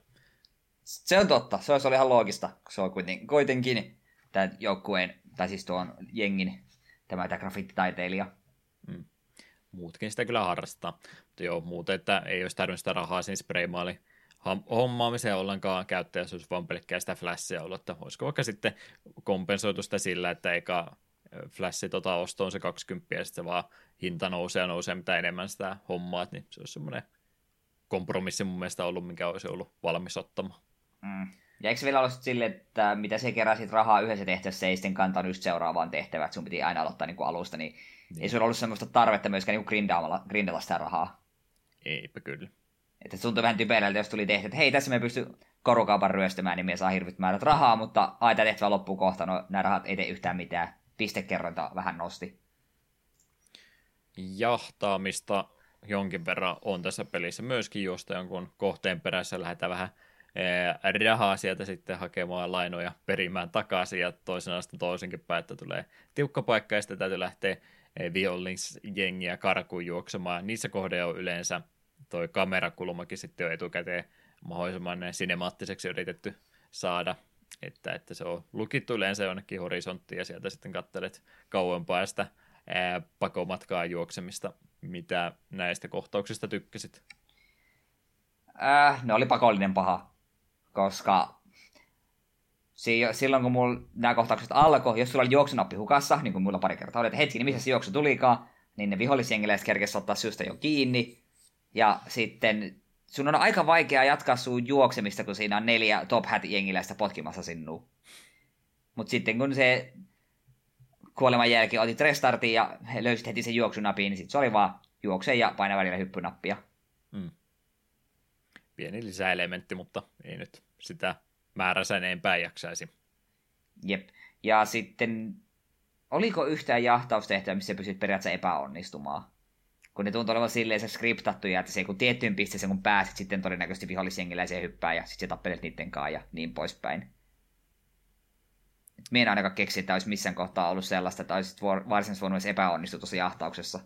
Ne tuntuu olevan semmoisella tota, tota, kumilenksun menetelmällä tehty, että jos sä pääst liian lähelle, niin ne rupesi juokseen kovempaa, ja jos mennä jäädä jälkeen, niin ne pysähtyi huutelemaan herjauksia sun suuntaan, ja sitten Jep. taas jatkettiin, että ei ne kyllä tuntunut semmoisella, että se siinä pilalle menisi. Mm. Kyllä, kyllä. Steltti puoltakin sä tuossa aikaisemmin mainitsit, että semmoistakin pelistä löytyy. Tarkennatko vielä, että minkälaisessa kontekstissa sitä yleensä tehtiin ja millä tavalla? Joo, no paras esimerkki on siinä ihan pelin alussa pitää käydä, en muista mikä jengi se oli, niin piti, to... oliko se Orphans jengi, en ole varma. Niin, niin, piti käydä heidän tukikohdassa tägäämässä heidän tämä, tämä iso täkinsä ilman, että ne huomaa, niin piti sitten hiippailla alueelle, että siellä on liikaa porukkaa, kenen tapella, niin var- varjosta varjoa ja sitten vaan stealth killiä. Ja sitten jos te epäonnistuu stealthailu, niin sitten yleensä se meni sitten turpasaunaksi. Että tällaista hyvin, hyvin, perus mitä on tuolla ajan peleissä voi odottaakin. Vähän tuli Manhuntin stelttailut mieleen. Erittäin skriptattuja patrolleja yhtä käytävää eestakaisin ja varjoisia kohtia, jossa käytännössä on suora katsekontakti viholliseen, mutta kun sä oot varjossa, niin sua ei tietysti näe siitä, vaikka yep. olisit keskellä käytävää. Ja vähäisenä pystyy sitten, jos on jotain tiiliskiveä, lasipulloa muuta, niin pystyy sitten heittämäänkin tässä pelissä tuommoisia objekteja ja äänillä sitten karkottaa niitä, että me katsoa mitä tuolla oli. Tämmöistä simppeliä, mutta ei nyt ihan mikään Metal Gear Solid sentään kumminkaan. Joo, se oli vielä hyvä, kun tosiaan tiiliskiviä pulloja piti heitellä, ja sitten kun samaan aikaan meillä on Last of Us, missä on täsmälleen sama, niin oli hauskaa katsoa sitä kontrastia, että mitä on tapahtunut tässä vuosien varrella. On vähän erilaista Warriorsissa yrittää stelttailla jengiläisesti ohi kuin tuossa Last of Usissa klikkerien ohi. No, toinen, toinen panostaa siihen vähän enemmän kuin tämä toinen. Jep. Jeps, jeps. Joo, sivutehtävistä tuossa puhuttiin, että on yleensä nämä kampanjatehtävät sitten laitettu siihen muottiin, että nopea pelaaminen, tee vain se pääobjekti, mutta siellä on sitten jotain tämmöistä highscoren tavoittelua, tekää tarpeeksi paikkoja ja muuta, niin tämmöistä sivutekemistäkin noista kentistä löytyy, jos haluaa tämän pelin parissa enemmän aikaa viettää. Yes, tuo muuten konteksti, miten tämä peli on siis rakennettu. Näitähän siis kenttiä ei nyt valita vaan valikosta suoraan, vaan tätä yritetty sitä Warriorsin maailmaa tässä avata myös sillä tavalla vähän enemmän, että tämä sun tukikohta toimii käytännössä menuna tälle pelille, jos yhtään ymmärrätte, mitä tarkoitan. Eli kaikki eh, pelimuodot ja muut, mitä tästä pelistä löytyy, niin ne tapahtuu ihan sitten täällä eh, sotureiden tukikohdasta valkkaamalla.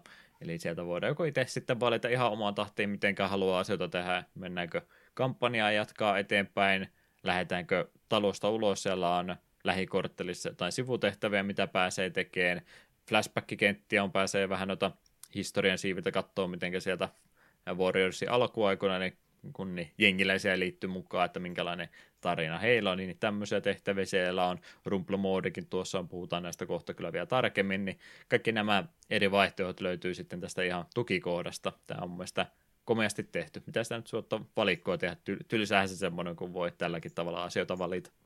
Joo, se oli ihan kiva. Kolmiulotteinen valikko. Näin varmaan parhaiten tämä voisi siis kuvailla. Jep, olisi se, siinä voinut olla sellainen laiska ratkaisu, että valit, valikossa yksinkertaisesti vaan scrollaat ylös alas ja otat, minkä, otat mitä otat, mutta tuo kuitenkin tekee sitä vähän eläväisemmää, ja se pystyt kuitenkin sillä beississä tehtävien välissä jutella muiden jengiläisten kanssa, ja se tuntuu jotenkin luontevammalta mennä sinne vähän, vaikka leu, leu, vähän leukoja vaikka vetämään ennen se, tehtävä jatkoa, kun se tapahtui silleen ihan fyysisesti 3D-maailmassa, eikä vain valikosta napsattu, että no te, käymäpä tuossa. Hmm. Vähän punneruksia tekee X rämpöttää, niin siinähän se haamo vahvistuu. Kyllä. Tuommoista haamon kehittämistäkin joukosta siis löytyy, mutta ei, ei mikään tärkeä. Vähän enemmän helttiä taitaa tulla, niin onko se sitten siinä se kaikki hyöty, mitä niistä saa irti. Mm. Joo, tuossa ohi, mainitsin, ohi mennessä mainitsin näitä asioita, mitä siellä muita oli, eli puhuttiin tuosta kampanjatilasta. 23 chapteri on ymmärtääkseni jaettu. Tämä, onko tähän sitten laskettu myöskin nämä flashback-kentät, eli ne oli näitä samalla tavalla toteutettuja tuon perus pelimuodon kanssa, paitsi että ne ei nyt mene lineaarisesti aikajärjestyksessä eteenpäin siitä, mistä ensimmäinen tehtävä alkoi, vaan ne on sitten siitä vielä taaksepäin. Siellä on vielä entistä enemmän annettu kontekstia sille, että miten tämä jengi on nyt sitten alkuun saanut. Ensimmäinen kenttä esimerkiksi on Cleon ja kuka sitten olikaan tämä toinen, toinen perustajajäsenistä, että kun ne lähtee sieltä toista jengistä menee, niin se on ihan sieltä asti sitten tuo ensimmäinen flashback-kenttä ja muita jäseniä siinä sitten myöhemmin tulee vastaan, niin entistä enemmän pelattavaa sitä kautta aukea. Sivutehtävää kumminkin, niin sitä ei välttämättä tarvitse tehdä.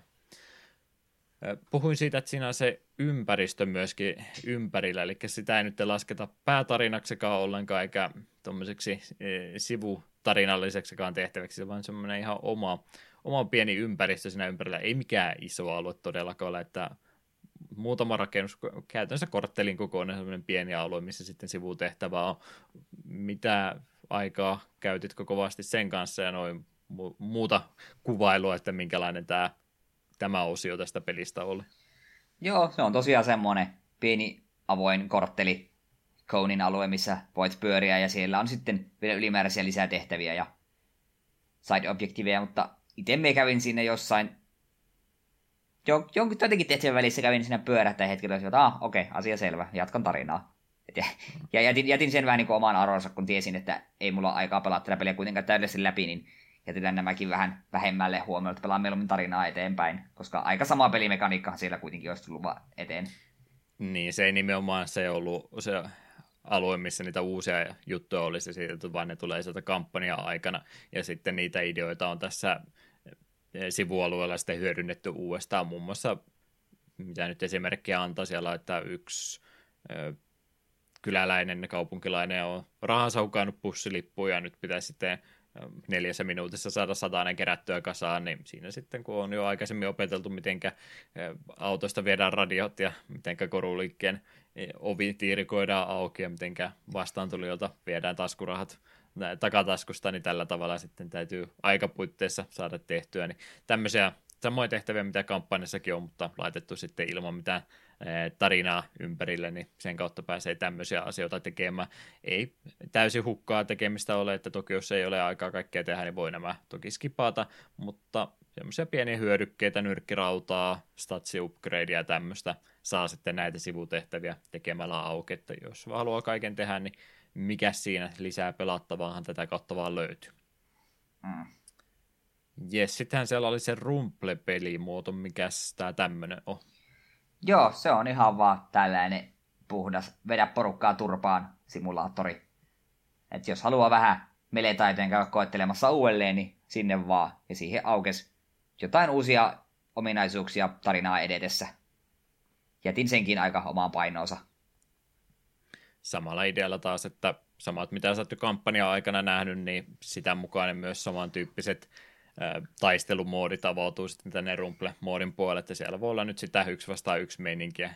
Kuten sanoin, niin ei, ei UFC-tasolla päästä monimutkaisuudessa, sama tappeluperiaate siinä, siinä löytyy. Sitten voi ihan 9 vastaan 9 jengi sotaa heittää, voi laittaa useammankin jengi yhtä aikaa samalle alueelle. Siellä oli Capture the Flagin kaltainen tehtävä, mutta siinä taitaa olla nainen sitten sen lipun sijasta, jota käytellä. Mä ihan mielenkiintoista olisin halunnut sitä kokeilla, mutta se on ilmeisesti vaan tota, tota, kaksi ihmispelaajaa vastakkain, eli sitä ei päässyt tietokonetta vastaan valitettavasti kokemaan. Se täytyy rumplesta tämän kautta siis mainitakin, että tässä on siis se mahdollisuus pelata joko tietokonetta vastaan tai sitten pystyy ihan toisen ihmispelaajan kanssa, niin versus-moodi löytyy käytännössä tältä rumple-moodista sitten tällä tavalla.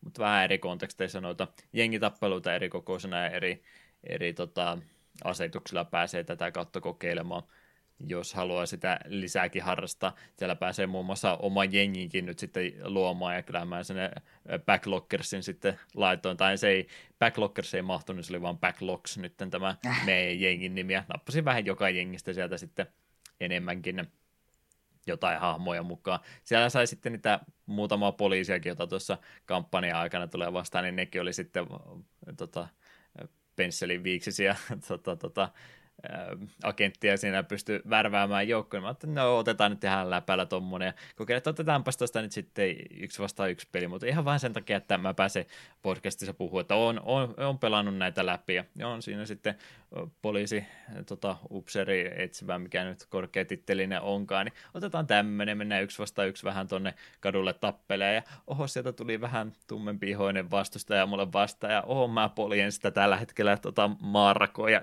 onneksi ei ole striimi tällä hetkellä päällä, että tästä voisi tulla jotain sanottavaa, mutta semmoinen kokemus mulla tuosta jäi.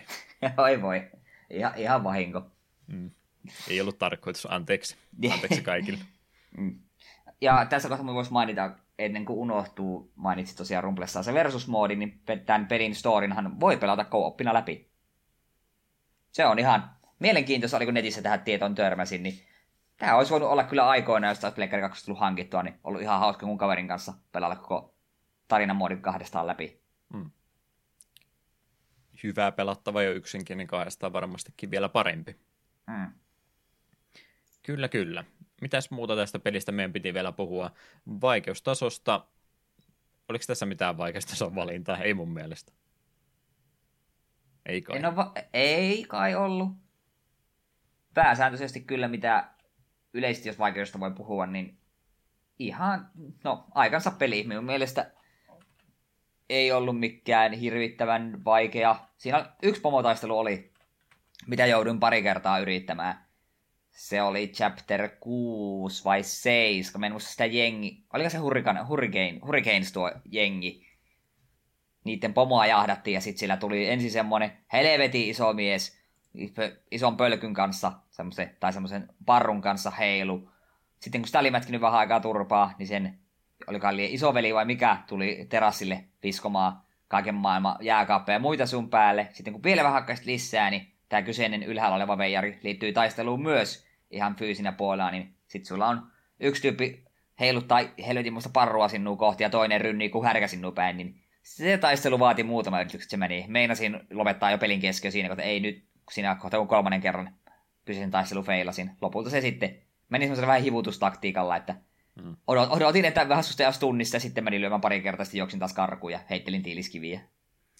Ne on ehkä ihan paremmalla ta- mahdollisella tavalla toteutettu ne tämmöiset bossitappelut tässä pelissä, että ne on nimenomaan niin semmoisia, ne ei välitä yhtään mitä sä teet, että tähän asti sä oot pärjännyt, kun vaan rämpytät neliöä ja X vuorotellen, niin jotain hyviä asioita tapahtuu, niin tässä ne vaan ei, ei välitä ja ne huita sen soitten parrulla päähän ja neljännesosa heiltistä lähtee kerralla pois, niin ne menee vähän semmoisen, että no heitellään kaikki irtonainen, mitä tällä kentässä on, niin sua kohti ensin ja sitten toivotaan, että sä rynnistät jotain seinää päin, että saat sekunnin tota, pois ja nopsakompo eh, peruuta ja uudestaan rinse repeat viisi minuuttia hitaasti hengiltä pois, niin niiden kanssa joutuu vähän turhan varovainen sitten olemaan. Mm mitä mä tuossa kattelin, niin kyllä me ilmeisesti joku äh, tota, vaikeustason valinta tehtiin peli alussa, mutta olemme jo vaan unohtaneet sen sitten, että varmaan normaalilla me pelattiin tätä peliä. Joo, se on aika vakio mulla. Se on vaan tainnut nykyaikana niin automatisoitua tuo vaikeustason valinta, että se on joo joo normaali, niin ei sekin enää huomiota. Hmm. Joo, muutama eri vaihtoehto tuon vaikeustaso kanssa on, ja jos kaikkein vaikeimmalla pelillä pääsee, niin sitten pääsee ilmeisesti tuolla baseball – Furies-porukalla pelaamaan tuon tarinamoodin lävitse vielä vaikeammalla vaihtoehdolla. Okay. Mm. Tämmöinen valinta siinä olisi. Joo, enimmäkseen se menee siihen, että välillä vaan, kun se lukumäärä vihollisia on kerralla sun kimpussa, niin jos ne nyt sattuu sua huitomaan kerralla enemmän, että kolme vihollista heittelee se on kohi jotain laatikoita ja pari muuta sirklaa sun ympärillä, niin välillä se vaan hivuttautuu hitaasti se sun helttimäärä niin alas, että henki lähtee. Tämmöistä välillä sattuu, mutta yleensä se ratkee sillä, kun seuraavalla kerralla tietää vähän paremmin järjestyksen, missä vihollisia ottaa alas ja välillä voi vähän rohkeasti piiloutua niiden omien jengiläisten taakse, että ehkä sitten vähän enemmän asioita, että teidän heiltillä ei ole niin paljon väliä, mä otan nämä helpot täältä yksi kerralla. Vähän siinä joutuu semmoista erottelua tekemään, että aika monesti mä tykkäsin sieltä jonkun yksittäisen vihollisen heittää vähän sivuummaksi ja viimeistellä sen sitten siellä rauhassa ja sitten vasta seuraavan käydä poimimassa. Ei kannata kaikkia vastaan yhtä aikaa tapella. Jep. Ja aika hyvin tämä peli antaa checkpointteja sulle tehtäviä aikana, että jos on ollut iso käsirysy, sen jälkeen tulee pieni välivideo ja juoksupätkä ja uusi käsirysy, niin jos siinä toisessa kuolet, niin todennäköisesti saat aloittaa checkpointista just ennen sitä toista tappelua. Hmm. Et muutaman kerran teinkin sille, että oho, HP on vähän vähissä. Tässä tapahtuu aika paljon välissä. No, ant- antakaa tulla, lyökää mut nuri, no niin, checkpointia. Nyt mies sen kokeile täysillä helteillä uusiksi. Checkpoint-systeemi kumminkin on vaan, että ei pysty itse tallentaa milloin Juu, haluaa, ei. niin sellaisia tiettyjä kohtia, mistä pääsee vaan eteenpäin jatkaa. Kerran meni itsellä sillä, että vähän turhaa aikaisin. Totesi, että pidetään nyt vähän breikkiä ja sitten jotenkin koko tehtävää aloittamaan alusta, kun se ei siitä suostunutkaan jatkamaan. Mm, jep. Että suosittelen aina yhden kappaleen pelaamaan loppuun asti ja siinä kohtaa sitten päättää, että jaksaako tänään pelata enempää vai ei, että elää mm. kesken kentänkin lopeta pelaamista. Sepä. Kyllä, kyllä tämmöistä vaikeustason valinta sitä löytyy, mutta ei nyt liian vaikeaksi tuo menee, jos sieltä tarpeeksi helpon vaikeusasteen itselleensä ottaa. Graafista ulosantia sitten piti meidän varmaan jonkinlaiset sanat siitäkin sanoa. Me nyt tosiaan pelattiin sitä Pleikkari 4-versiota, joka on ee, tarkkuudeltaan tietysti se kaikkein paras, mutta itse hahmomodelit enemmän ne on edelleenkin samat kuin mitä on alkuperäisessä julkaisussa käytetty, vähän korkeammalla resoluutiolla vaan niin, niin me nyt ei ihan päästä sitä alkuperäisen versiota arvostelemaan sen takia, kun ei sitä pelattu, mutta kutakuinkin tiedetään ja voidaan päätellä, että miltä se peli noin muuten näytti, niin onko sulla tästä osastosta mitään sanottava? Tämä näytti varsin tutulta Rockstarin Pleikkari 2 peliltä, että kyllä jos olisi yksittäisiä screenshotia sille näyttänyt, niin olisi voinut kuvitella, että okei, tämä on joku Pleikkari 2 GTA tai Manhuntti että pitkälle on kumminkin tästä eteenpäin kasvonliikkeet ja hahmomodeloinnit ja animaatiotarkkuudet ja tämmöiset tullut eteenpäin, mutta tarpeeksi, tarpeeksi hyvä toi tuossa kohtaa. Ja vähän arcade-tyyppinen peli se kumminkin on, niin ei se mikään realistinen tarvekaan ollut. Sepä, minusta se oli graafisesti oli ihan hyvä, että ei tämä olisi Pleikkari 2 aikana, jos olisi vielä, niin ei taas pistänyt millään tavalla sille pahasti silmä, että onpas tämä aikansa peliksi rumaa, vaan olisi sanonut, että joo, tämä on peli muiden joukossa ja tämä näyttää aika pitkälti siltä, miltä pitääkin. Hmm. Että nyt ei kannata liian tarkkaan arvostella, että ne nyt ei tietysti pysty ihan niin ta- hyvällä tarkkuudella pärjäämään kuin tänä päivänä, että ne nyt on vähän tönkin näköisiä, mutta joo, kuuluu aikansa peleihin muutenkin. Ympäristö kumminkin on siinä mielessä heillä on ollut helppo tehtävä, että aika, aika pimeä ympäristö tai ollut tuossa alkuperäisessä elokuvassakin synkkää meininkiä ja kortteleita tämmöistä, niin piirtoita ja sydänkään ei tarvitse kovinkaan iso sitten olla, että riittää, että mm. tien toiselle puolelle näkee, niin siinä mielessä on ollut semmoinen helppo sovitus sitten tuonkin ajan konsolille jo tuosta tehdä. Mm. No, ettei nyt ihan pelkästään hyvää vaan tästä pelistä sanota, niin se huonoin puoli varmaankin. Tämä ei oikein pyöri hyvin tämä peli. Tämä ei, tämä ei voi hyvin monessa paikkaa. No, sille nyt ei pitää mahda. Niin.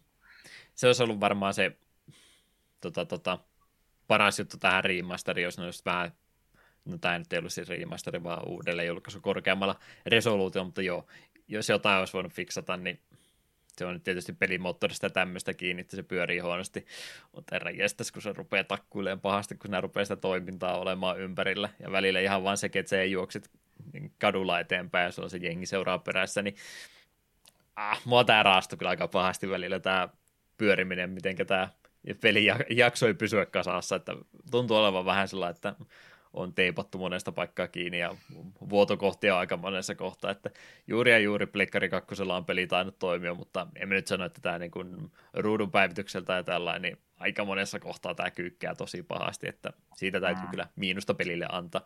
Ei tuo jälleen kerran, ei tuo kiinnosta nämä asiat, mutta minä nyt haluan teknisenä edustajana tässä podcastissa se huomauttaa, että frame rate tuossa pelissä dippaa toisena aika ikävä alas.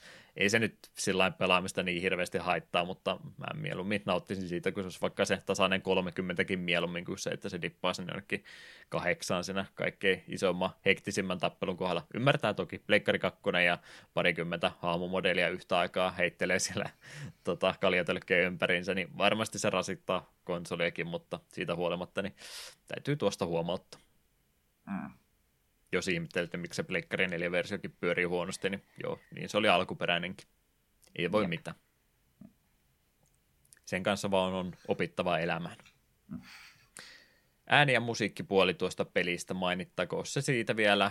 Puhuttiin jo aikaisemmin, että aika paljon ääninäyttelijöitä on saatu jälleen roolinsa kertaamaan tämän vuoksi. Tosiaan sanoin siitä, että 26 vuotta leffan julkaisun jälkeen on mennyt aikaa, niin äänet on vähän voinut matkan varrella muuttua erilaiseksi, niin tämä on vähän semmoista, no, tämä on Rockstar Extra, kun on halunnut, halunnut tällä tavalla tehdä se. Mun mielestä ne olisi ihan hyvin voinut olla jotkut toiset ääninäyttelijät tätä varten olemassa, niin ei olisi haitannut itseään ollenkaan, ja moni oli sitä mieltä, mitä mä tästä aikansa palautetta pelistä luin läpi, niin monet olisi vaan sanonut, että olisitte nyt vain sitä leffasta ottanut suoraan ne äänilainit, niin niillä olisi jo pystynyt tarpeeksi tekemään, mutta Rockstar teki ekstraa tällä kertaa, enkä mä voi sanoa, että se väärä ratkaisu olisi ollut.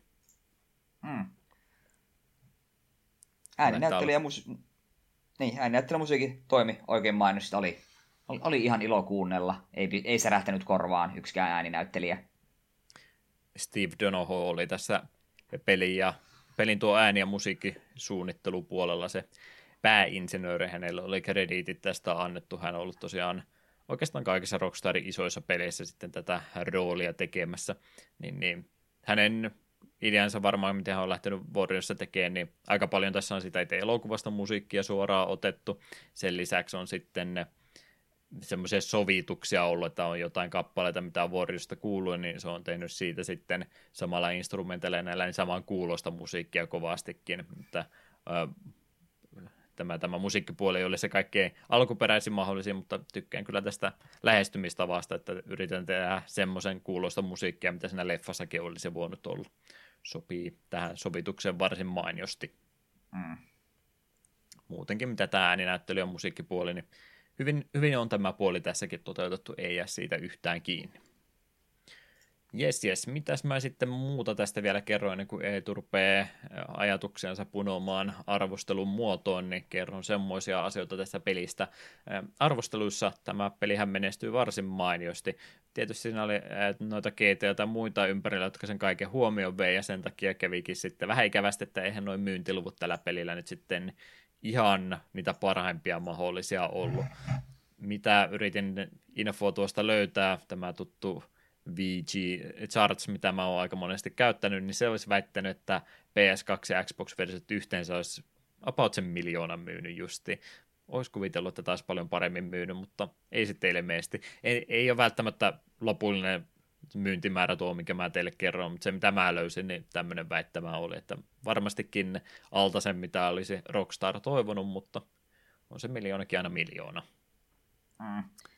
Mutta joo, kyllä me muistan, että on ainakin käytettynä ja muitakin ylipäätään kaupassa tätä Warriors-koteloita pyöritellyt useamman kerran ja en kyllä muista niillä kovin montaa, montaa kymppiä ikinä hintaa olisi ollut. Että käytettynä etenkin tuo usein on tullut vastaan ja en jossain se itse kyllä aikoinaan tullut ikinä poimineeksi. Hmm. Näin kuluttajan näkökulmasta, kun mietin tuota tilannetta 2005 Warriors-peli tulee, niin ensinnäkin ne alkuperäinen elokuva tosiaan neljännes vuosisadan jo vanha, ja Rockstarin, mitä nyt sitä pelaajakuntaa miettii, niin teini-ikäistä nuorta aikuista, ja no muksiokin siellä tietysti, kumminkin se heidän kohde yleisönsä oli semmoinen, joka ei ollut varmaan edes elokuvaa nähdykään, niin varmaan monet ajatellut siinä kohtaa, että okei, tämä leffalisenssipeli, mä en olisi nähnyt tuota elokuvaa, niin en todellakaan osta, vaikka se Rockstar olisikin, niin on voinut olla se sitten olla semmoinen kynnys monelle, että sen takia jäänyt tämä kokonaan välistä. Mm. Jes, mitäs muuta vielä? Elokuvassa tätä sairusta näytellyt äh, Roger Hill oli haastanut Take kuulemma oikeuteen hänen hahmonsa käyttämisestä. Vaatimuksenaan oli, että 250 tonnia pitäisi saada nyt korvausta siitä, että hyvinhän se peli myy, niin totta kai te voitte meille, minulle tämmöisen summan tästä maksaa. Mä en tiedä, mikä oli sopimusneuvottelupuolien rupea väittää, että mä siitä puolesta ymmärtäisin, mutta Take Twolla tai Rockstarilla oli ilmeisesti tämmöinen ihan kattava oikeus, että heillä on oikeudet tehdä leffon pohjalta peli ja siinä saa sitten kaikkia ää, näitä käyttää, käyttää ihan vapaasti, niin ei ollut vaan ilmeisesti jokaiselta ihmiseltä erikseen kysytty ja tämä Rogerille näköjään totesi, että tässä kohtaa hän voikin sitten vähän enemmän pyytää. En löytänyt päätöstä tästä sitten, tai ainakaan tarkemmin katsonut, että oliko tästä mitään tullut, mutta ei tainnut rahojensa saada. Mm. Studion oli tarkoitus tehdä toinen vastaavanlainen peli sitten jatko-osana, joka oli sijoittunut tuonne 1960-luvun Lontooseen, ja We Are the Mods olisi ollut tämän pelin nimi, mutta jossain vaiheessa sitten todettiin, että ei me sitten toista samanmoista enää tehdäkään. Harmi, olisi voinut olla ihan mainio peli sekin. Mm, totta. Eli varsinaista jatko-osaa tälle pelille ei saatu, mutta XPLn kautta julkaistiin tämmöinen side-scroller eh, brawleri nimeltä The Warriors Street Brawl. Eri studio toki, mutta samalla idealla mennään 2D brawlerina kumminkin tällä kertaa, ja kuulemma mukaan ei ollut kovinkaan hyvä. Semmoista faktatietoa tarinaa meillä olisi tästä pelistä ollut. Eiköhän ole aika ruveta sitten miettimään, että kehtaako tätä ei tunnu sitten kuuntelijoille suositella. Kyllä meitä ihan heti alkuun voi suorin, suorikin sanoa, että tämä oli ihan, ihan mainio. Ja taisin tuossa Juhallekin Discordin puolella laittaa jo ensimmäisen session jäljiltä, että tämä tuntui semmoiselta peliltä, että jos aikoinaan olisi tullut Pleikka 2 hankittua, niin veikkaan, että olisi tullut ihan jonkin verran tahkottua ylimääräistäkin. Että aikansa peliksi tämä oli muusta varsin passeli ja vaikka vähän ehkä yksinkertainen niin nykypeleihin verrattuna, niin sanoisin kuitenkin, että aikansa peliksi niin ihan mainio ja silleen hyvin aikaa kestänyt. Ja tulipa siinä samalla se elokuvakin katseltua, joka oli myös semmonen ihan kiva, niin kyllä minä tätä voisin suositella. Et jos Pleikkari 2 ajan niin kuin just tuommoiset 3D-pelit on kiinnostanut, niin ja etenkin jos on GTA ja Manhunt ja muut Rockstarin pelit mätkinyt, niin mun mielestä tämä on ihan kelpo peli, että sinne samaan joukkoon tämä ei ehkä jää yhtä korkealle kuin joku GTA San Andreas ja Vice City, mutta kuitenkin silleensä, että ei tämä muista liikaa häpeä isoveljensä vieressä. Hmm. Eli suositukset miltä? Itse aion kuvailla tätä peliä yllättävän hyväksi. Se on, kun tämmöistä peliä rupeat ensimmäistä kertaa pelaamaan, niin ainakin ne ensimmäiset asiat, mitkä mulle siitä heti esille nousi, oli se vanhentuneen näköinen ulkoasu, huonosti pyörivä peli ja sitten tota, mikä se kolmas oli, mulla oli joku kolmas, mikä mä tuossa etukäteen mietin, niin se yksinkertainen pelimekaniikka. Ne oli ne asiat, mitkä ekana tuli vastaan, niin mulla oli kyllä aika huono fiilis aluksi, ja mä ajattelin, että mä en tule tästä varmaan tykkäämäänkään, mutta tosi nopeasti lähti sitten käyrä nouseen tuossa e, ylöspäin positiivisemman puolelle, että se rupesi sitten se yksinkertaisuus olemaankin hyvä, ja näki näitä muita elementtejä, mitä se peli tasasta tahtia lisää heitti, ja sitten vielä tuo leffan katselun jälkeen näki paremmin osasi ymmärtää, että mitenkä hyvällä otteella ja ajatuksella on lähtenyt sitten tuota itse elokuvapohjaa kääntämään videopeliksi, niin tykkäsin todella paljon siitä tavasta, mitenkä Rockstar Toronto siitä sitten halunnut penikin lähteä tekemään, varsinkin kun vertaa kaikkeen muihin lisenssihöttöön, mitä tätä ennen ja tähänkin aikaan vielä jonkin verran tuli, niin äärimmäisen positiiviseen päähän sitten loppupäässä tuo hyppäsikin sitten, ei todellakaan mikään täydellinen peli ole, mutta yllätti erittäin positiivisesti itse ainakin, niin sen takia aion puolitoista peukkua antaa ylöspäin. Mm, no sehän on ihan hyvä määrä. Ei kahta kokonaista puolitoista pelkästä. Mm. Hyvä peli oli. Kiitos Veke. Joo, kiitoksia Vekelle tosiaan. Vekeen voi luottaa. Mm. Saa ehkä toisenkin kerran ehdottaa jotain niin. peliä siis. niin, ei, ei, ei tule bänniä Discordiin. Mm. Vielä. Kyllä, kyllä. Joku pieni kappale tähän väliin Warriorsista vielä pyörähtämään, ja eikö me ruveta sitten tätä jaksoa pikkuhiljaa päättelemään.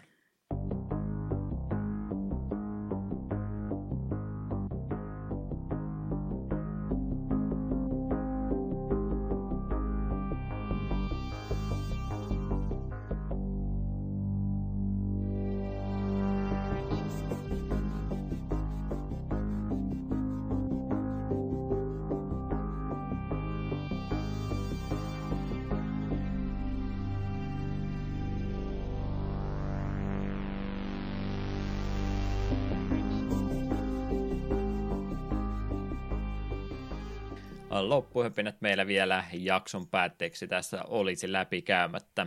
Miltä se syksy näyttäisi? Mitäs me ollaan lupailtu, että olisi tulossa?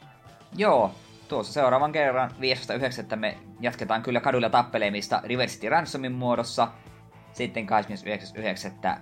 vähän erikoisempaa tapausta Moon Remix RPG Adventure. 13.10. UFO Enemy Unknown kautta XCOM UFO Defense. Ja sitten 27.10. joka on myös sama päivä kun Vovin uusi lisäri tulee ja Juha sitten vähän kierrona halusi siihen sitä ennen jotain lyhyyttä, niin siellä on Game Boy Colorin pusleilu kautta tasoloikkailu Toki Tori. Torille kysymysmerkki. Hehe, toki. Oli, olin ensimmäinen, joka käytti tämän vitsin. kyllä, kyllä. Joo, katsotaan miten marras-joulukuusta voi olla, että voiko mä ottaa se Vovin lisärijakso aiheeksi? Et ei. Please. Ei, ei. Si- siinä kohtaa melkein 10 vuotta vanha. Ah! Voi voi. Niin on lupaako se sitten, että jos se jakso ajaksi sitten enää ikinä pelaa Bobia sen jälkeen? Aika kovia ehtoja sulta. Katsotaan mitä tapahtuu. Mm. Ei tule tapahtuu. Niin me vähän mm, Yhteen, yhteydenotto kanavat takapölkky.wordpress.com, takapölkky.gmail.com ilman öönpisteitä. Facebookin, Twitterin sekä Discordin kanavat meillä on olemassa, joita käytämme tuttuun aneemiseen tapaamme, eli harvoin, mutta toisenaan kumminkin. Mistä se etu löytyy? Minä löydyn Klaus Nymerkin takaa vähän kaikkialta ja Twitterissä tö eteen. Ja missäs Juha? YouTubessa Deokin89, Twitchissä ja Twitterissä pelkkä Deokin ja Bobin puolella sama nimi, Ravencresti on ollut koti tähän asti. Ilmoittelen tuossa, kun Horde puolella ehkä vaihdetaan, että mistä sitten löytyy. Täytyy sitäkin mainostaa. No, niinpä tietysti. Jep, jep. Tämmönen jakso meillä tällä kertaa. Kiitokset kuuntelusta kaikille jälleen kerran ja Eetulla on ollut tapana meidät laitumilla aina lähettää kauniilla mietesanoillansa, mitenkä on tällä kertaa onnistunut niiden luominen. Mm, no tuossa jakso alussa mainitsit, että me ei tarpeeksi käytetä aikaa tuohon alkuhäpinöihin enää ja että Celes tarvii MTG-segmenttiä, niin mie totean sanomaan viisaita sanoja, mitä mun pitäisi itse yrittää muistaa, mutta en ole ikinä muistamaan. Älkää ostako boostereita, vaan ostakaa niitä helvetin singlejä.